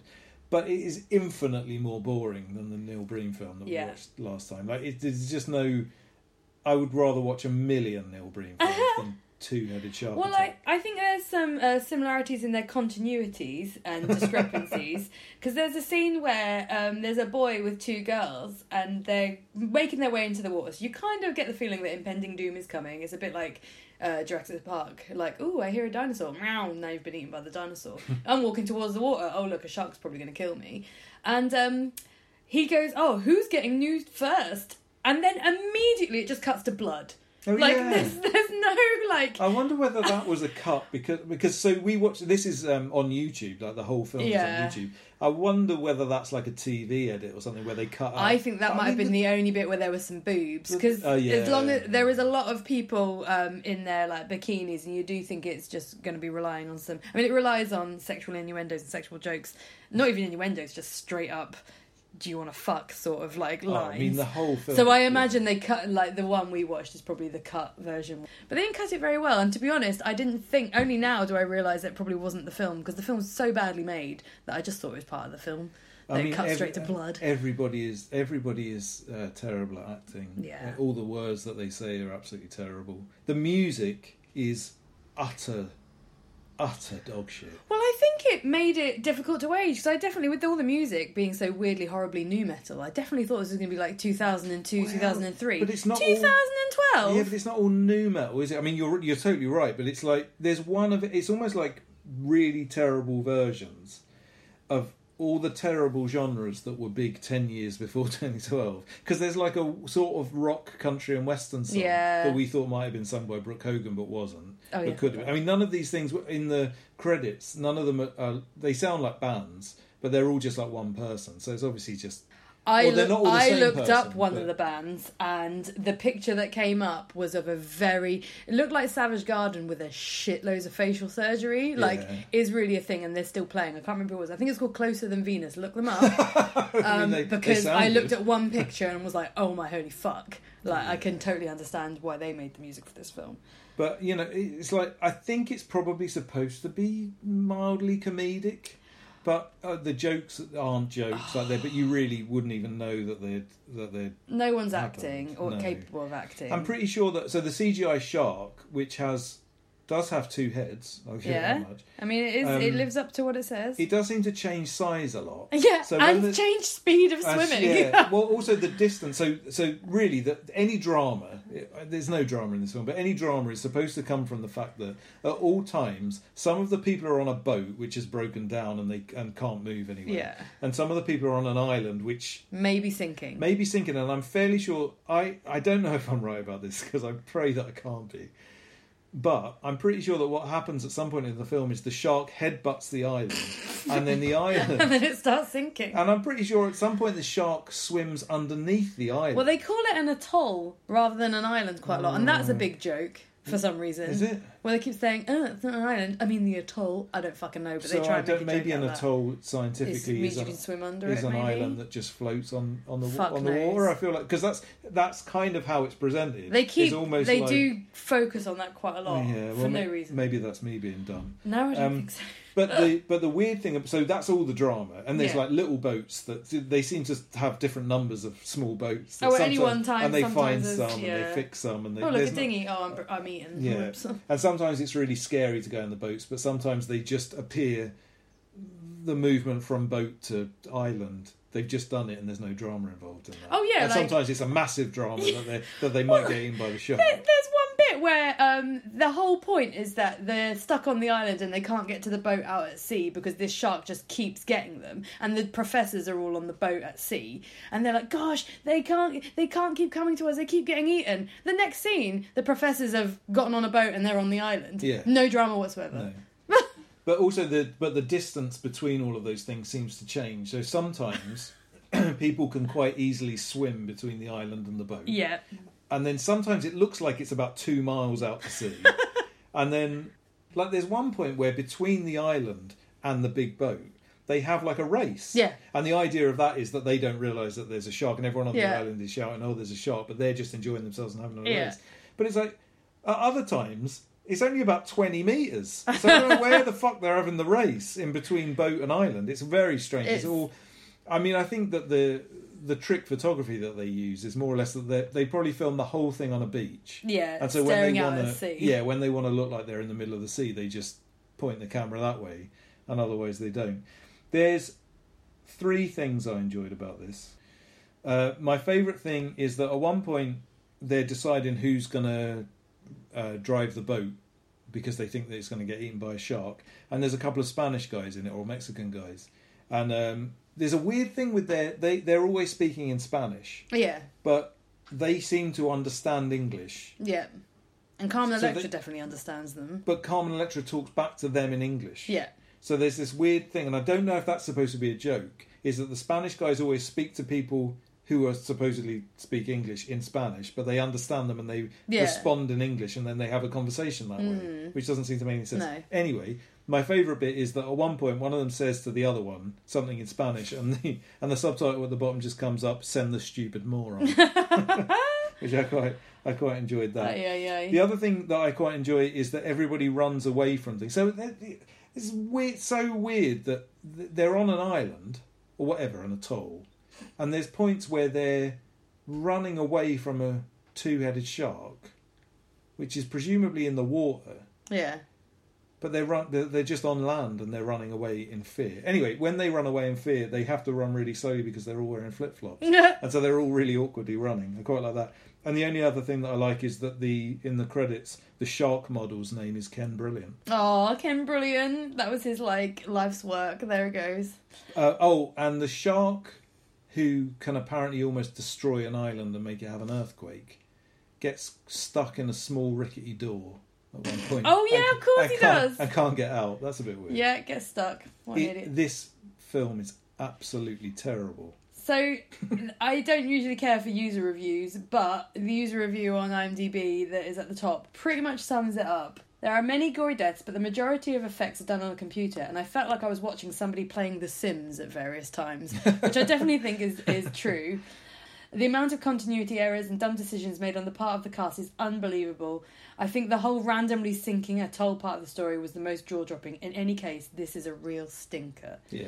Still gave it 3 out of 10. Oh well, I'm not going to be that. Yeah.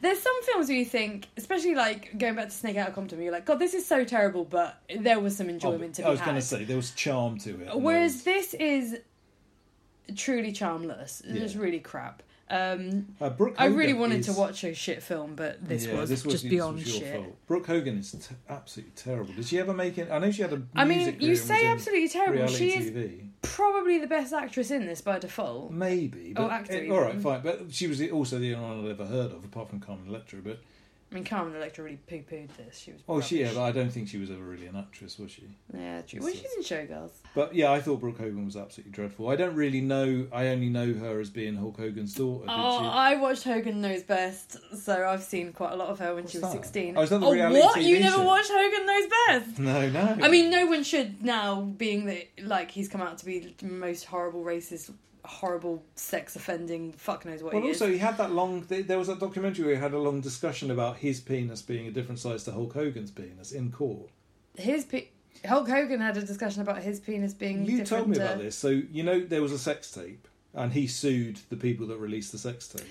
One of the reasons that he sued the the place that released the sex tape Yeah. was that it ruined his character because Hulk Hogan's penis was much big is much bigger, and so his fans all saw that his penis was smaller than Hulk Hogan's penis. Ah, yeah. So I'm interested to know whether Brooke Hogan was created by Hulk Hogan's penis or Terry Bollea's penis. Oh, well, well, I don't know. by He's the amount got- of by the amount of charisma she's got, I imagine Terry Bollea's. She's definitely got the uh, um, facial surgery of her mother.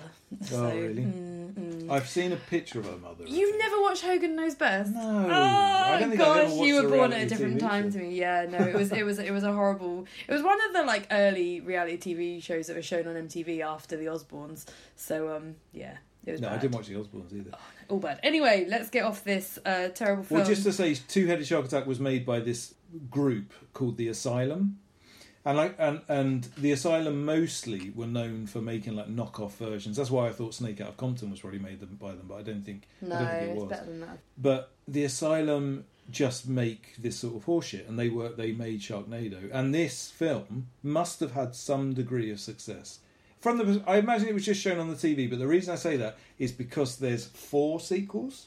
You are kidding. No, there's a three-headed shark. They eat. They add. Oh, they just they add a like- head each They time. add a head each time. I really quite like that. Oh gosh. So there's a three-headed shark attack made in 2015, and that one's got Danny Trejo no. and Rob Van Dam. in it. Why didn't we watch that one? But then, f- for some reason, they skip the four-headed shark attack because they made two more: the five-headed shark attack and the six-headed shark attack, and they're planning a seven. seven-headed Fuck shark attack. off. But I don't know why didn't they make a four-headed shark attack? What was wrong with four heads? Full skin. Oh yeah, no, I was just like, have you have you said something? No. So Oh. yeah, I mean, it hasn't made me feel. I've I've watched a couple of asylum films in the past, and I've always kind of found them vaguely entertaining. Yeah. In that same way, but I- this was made at a very bad time. I mean, like you say, it's surprising that it was 2012 because it appears to be a film that was made dot Way in earlier. like 2001 or two. But it is yeah. dreadful. I don't feel like my thirst for a kind of enjoyable shit film was quenched. Um, We need to go back to. Breen. I agree. So, Ah! what um what score do you want to give Oh to god, a solid zero actually. I mean, IMDb gives it a two point five. That's being that's probably the lowest rated film I've watched for a long time. I think that you I- searched lowest rated film. No, I really of- didn't. That's how you found this film. I think I, I looked up like bad like Or worst, worst films, films of the like, and then just picked a year. Yeah. And I don't know how I ended up on this, but Because yeah, no. this was the worst film of 2012. I don't know if it was. I don't think is uh, Well, who knows? No, I got absolutely nothing from this. Zero rubbish film. Yeah, I'm giving it a zero as well. Yeah, it's a shame. That might be juice. Who anyway, knows? I think the least said about it, the better. Yeah. It is on YouTube. I'll put it on the playlist, but Enjoy. I don't fucking watch it. So I'm going to play an old song now. Uh, this is by an old band from Vancouver called Submission Hold. Uh, they're from the sort of late 90s, very early noughties, I think. Uh, this is from an album called Sackcloth and Ashes The Ostrich Dies on Monday. Which I think is a really fucking great name for an That's album. amazing. Um, it came out back in the day on Ebullition, uh, but they did have a couple of releases on a UK label called Flat Earth. This is a fucking great band. They were really strange sounding band. It's like a bit of a crusty kind of hardcore band, but they had like flutes and trumpets and all sorts of weird shit going on in the background. This is, I think, my favourite song of theirs. I found it quite difficult to pick which one really encapsulated their sound, and they're all so batshit crazy that it was really difficult to find Yeah. one. But I'd really suggest listening to them. Uh, but this song is called Tuesday Evening at the Dinner Table. So here it is. This is Submission Hold.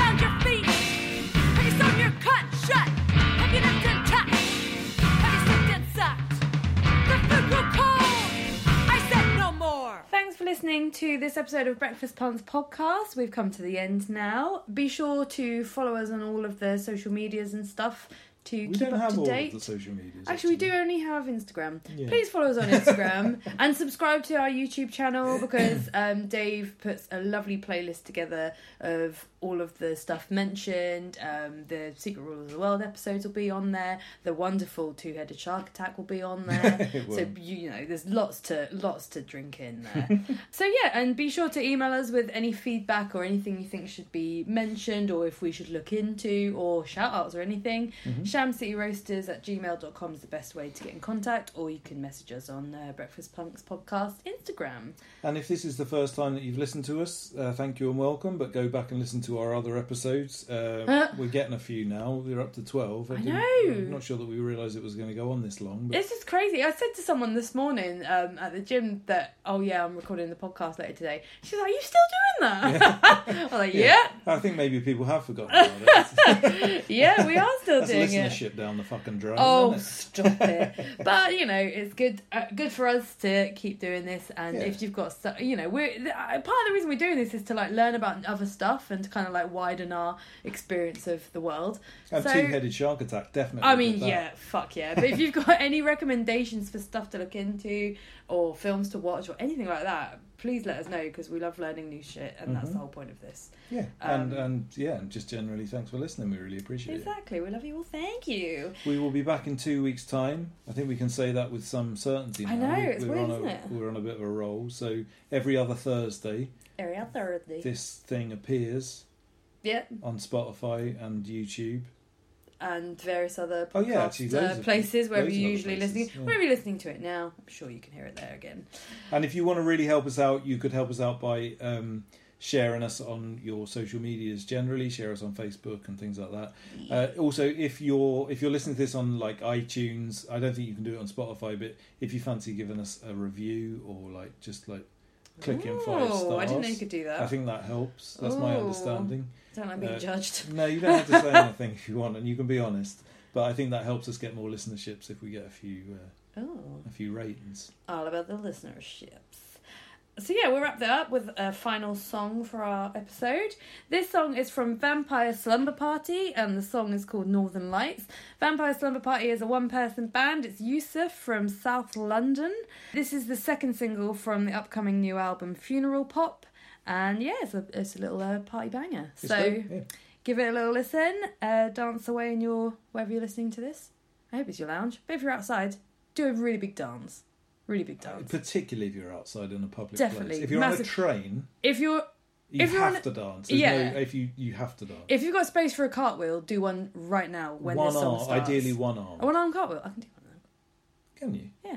Yeah, good for you. I'll do one now. I can't do a two arm cartwheel. Uh, me and David are going to do cartwheels in our lounge to this song. Do you should need to do a cartwheel wherever you are? so if there's never another episode of Breakfast Punks podcast, You it's know. because one of us or both of us is dead There you from go. doing a cartwheel and landing on our head.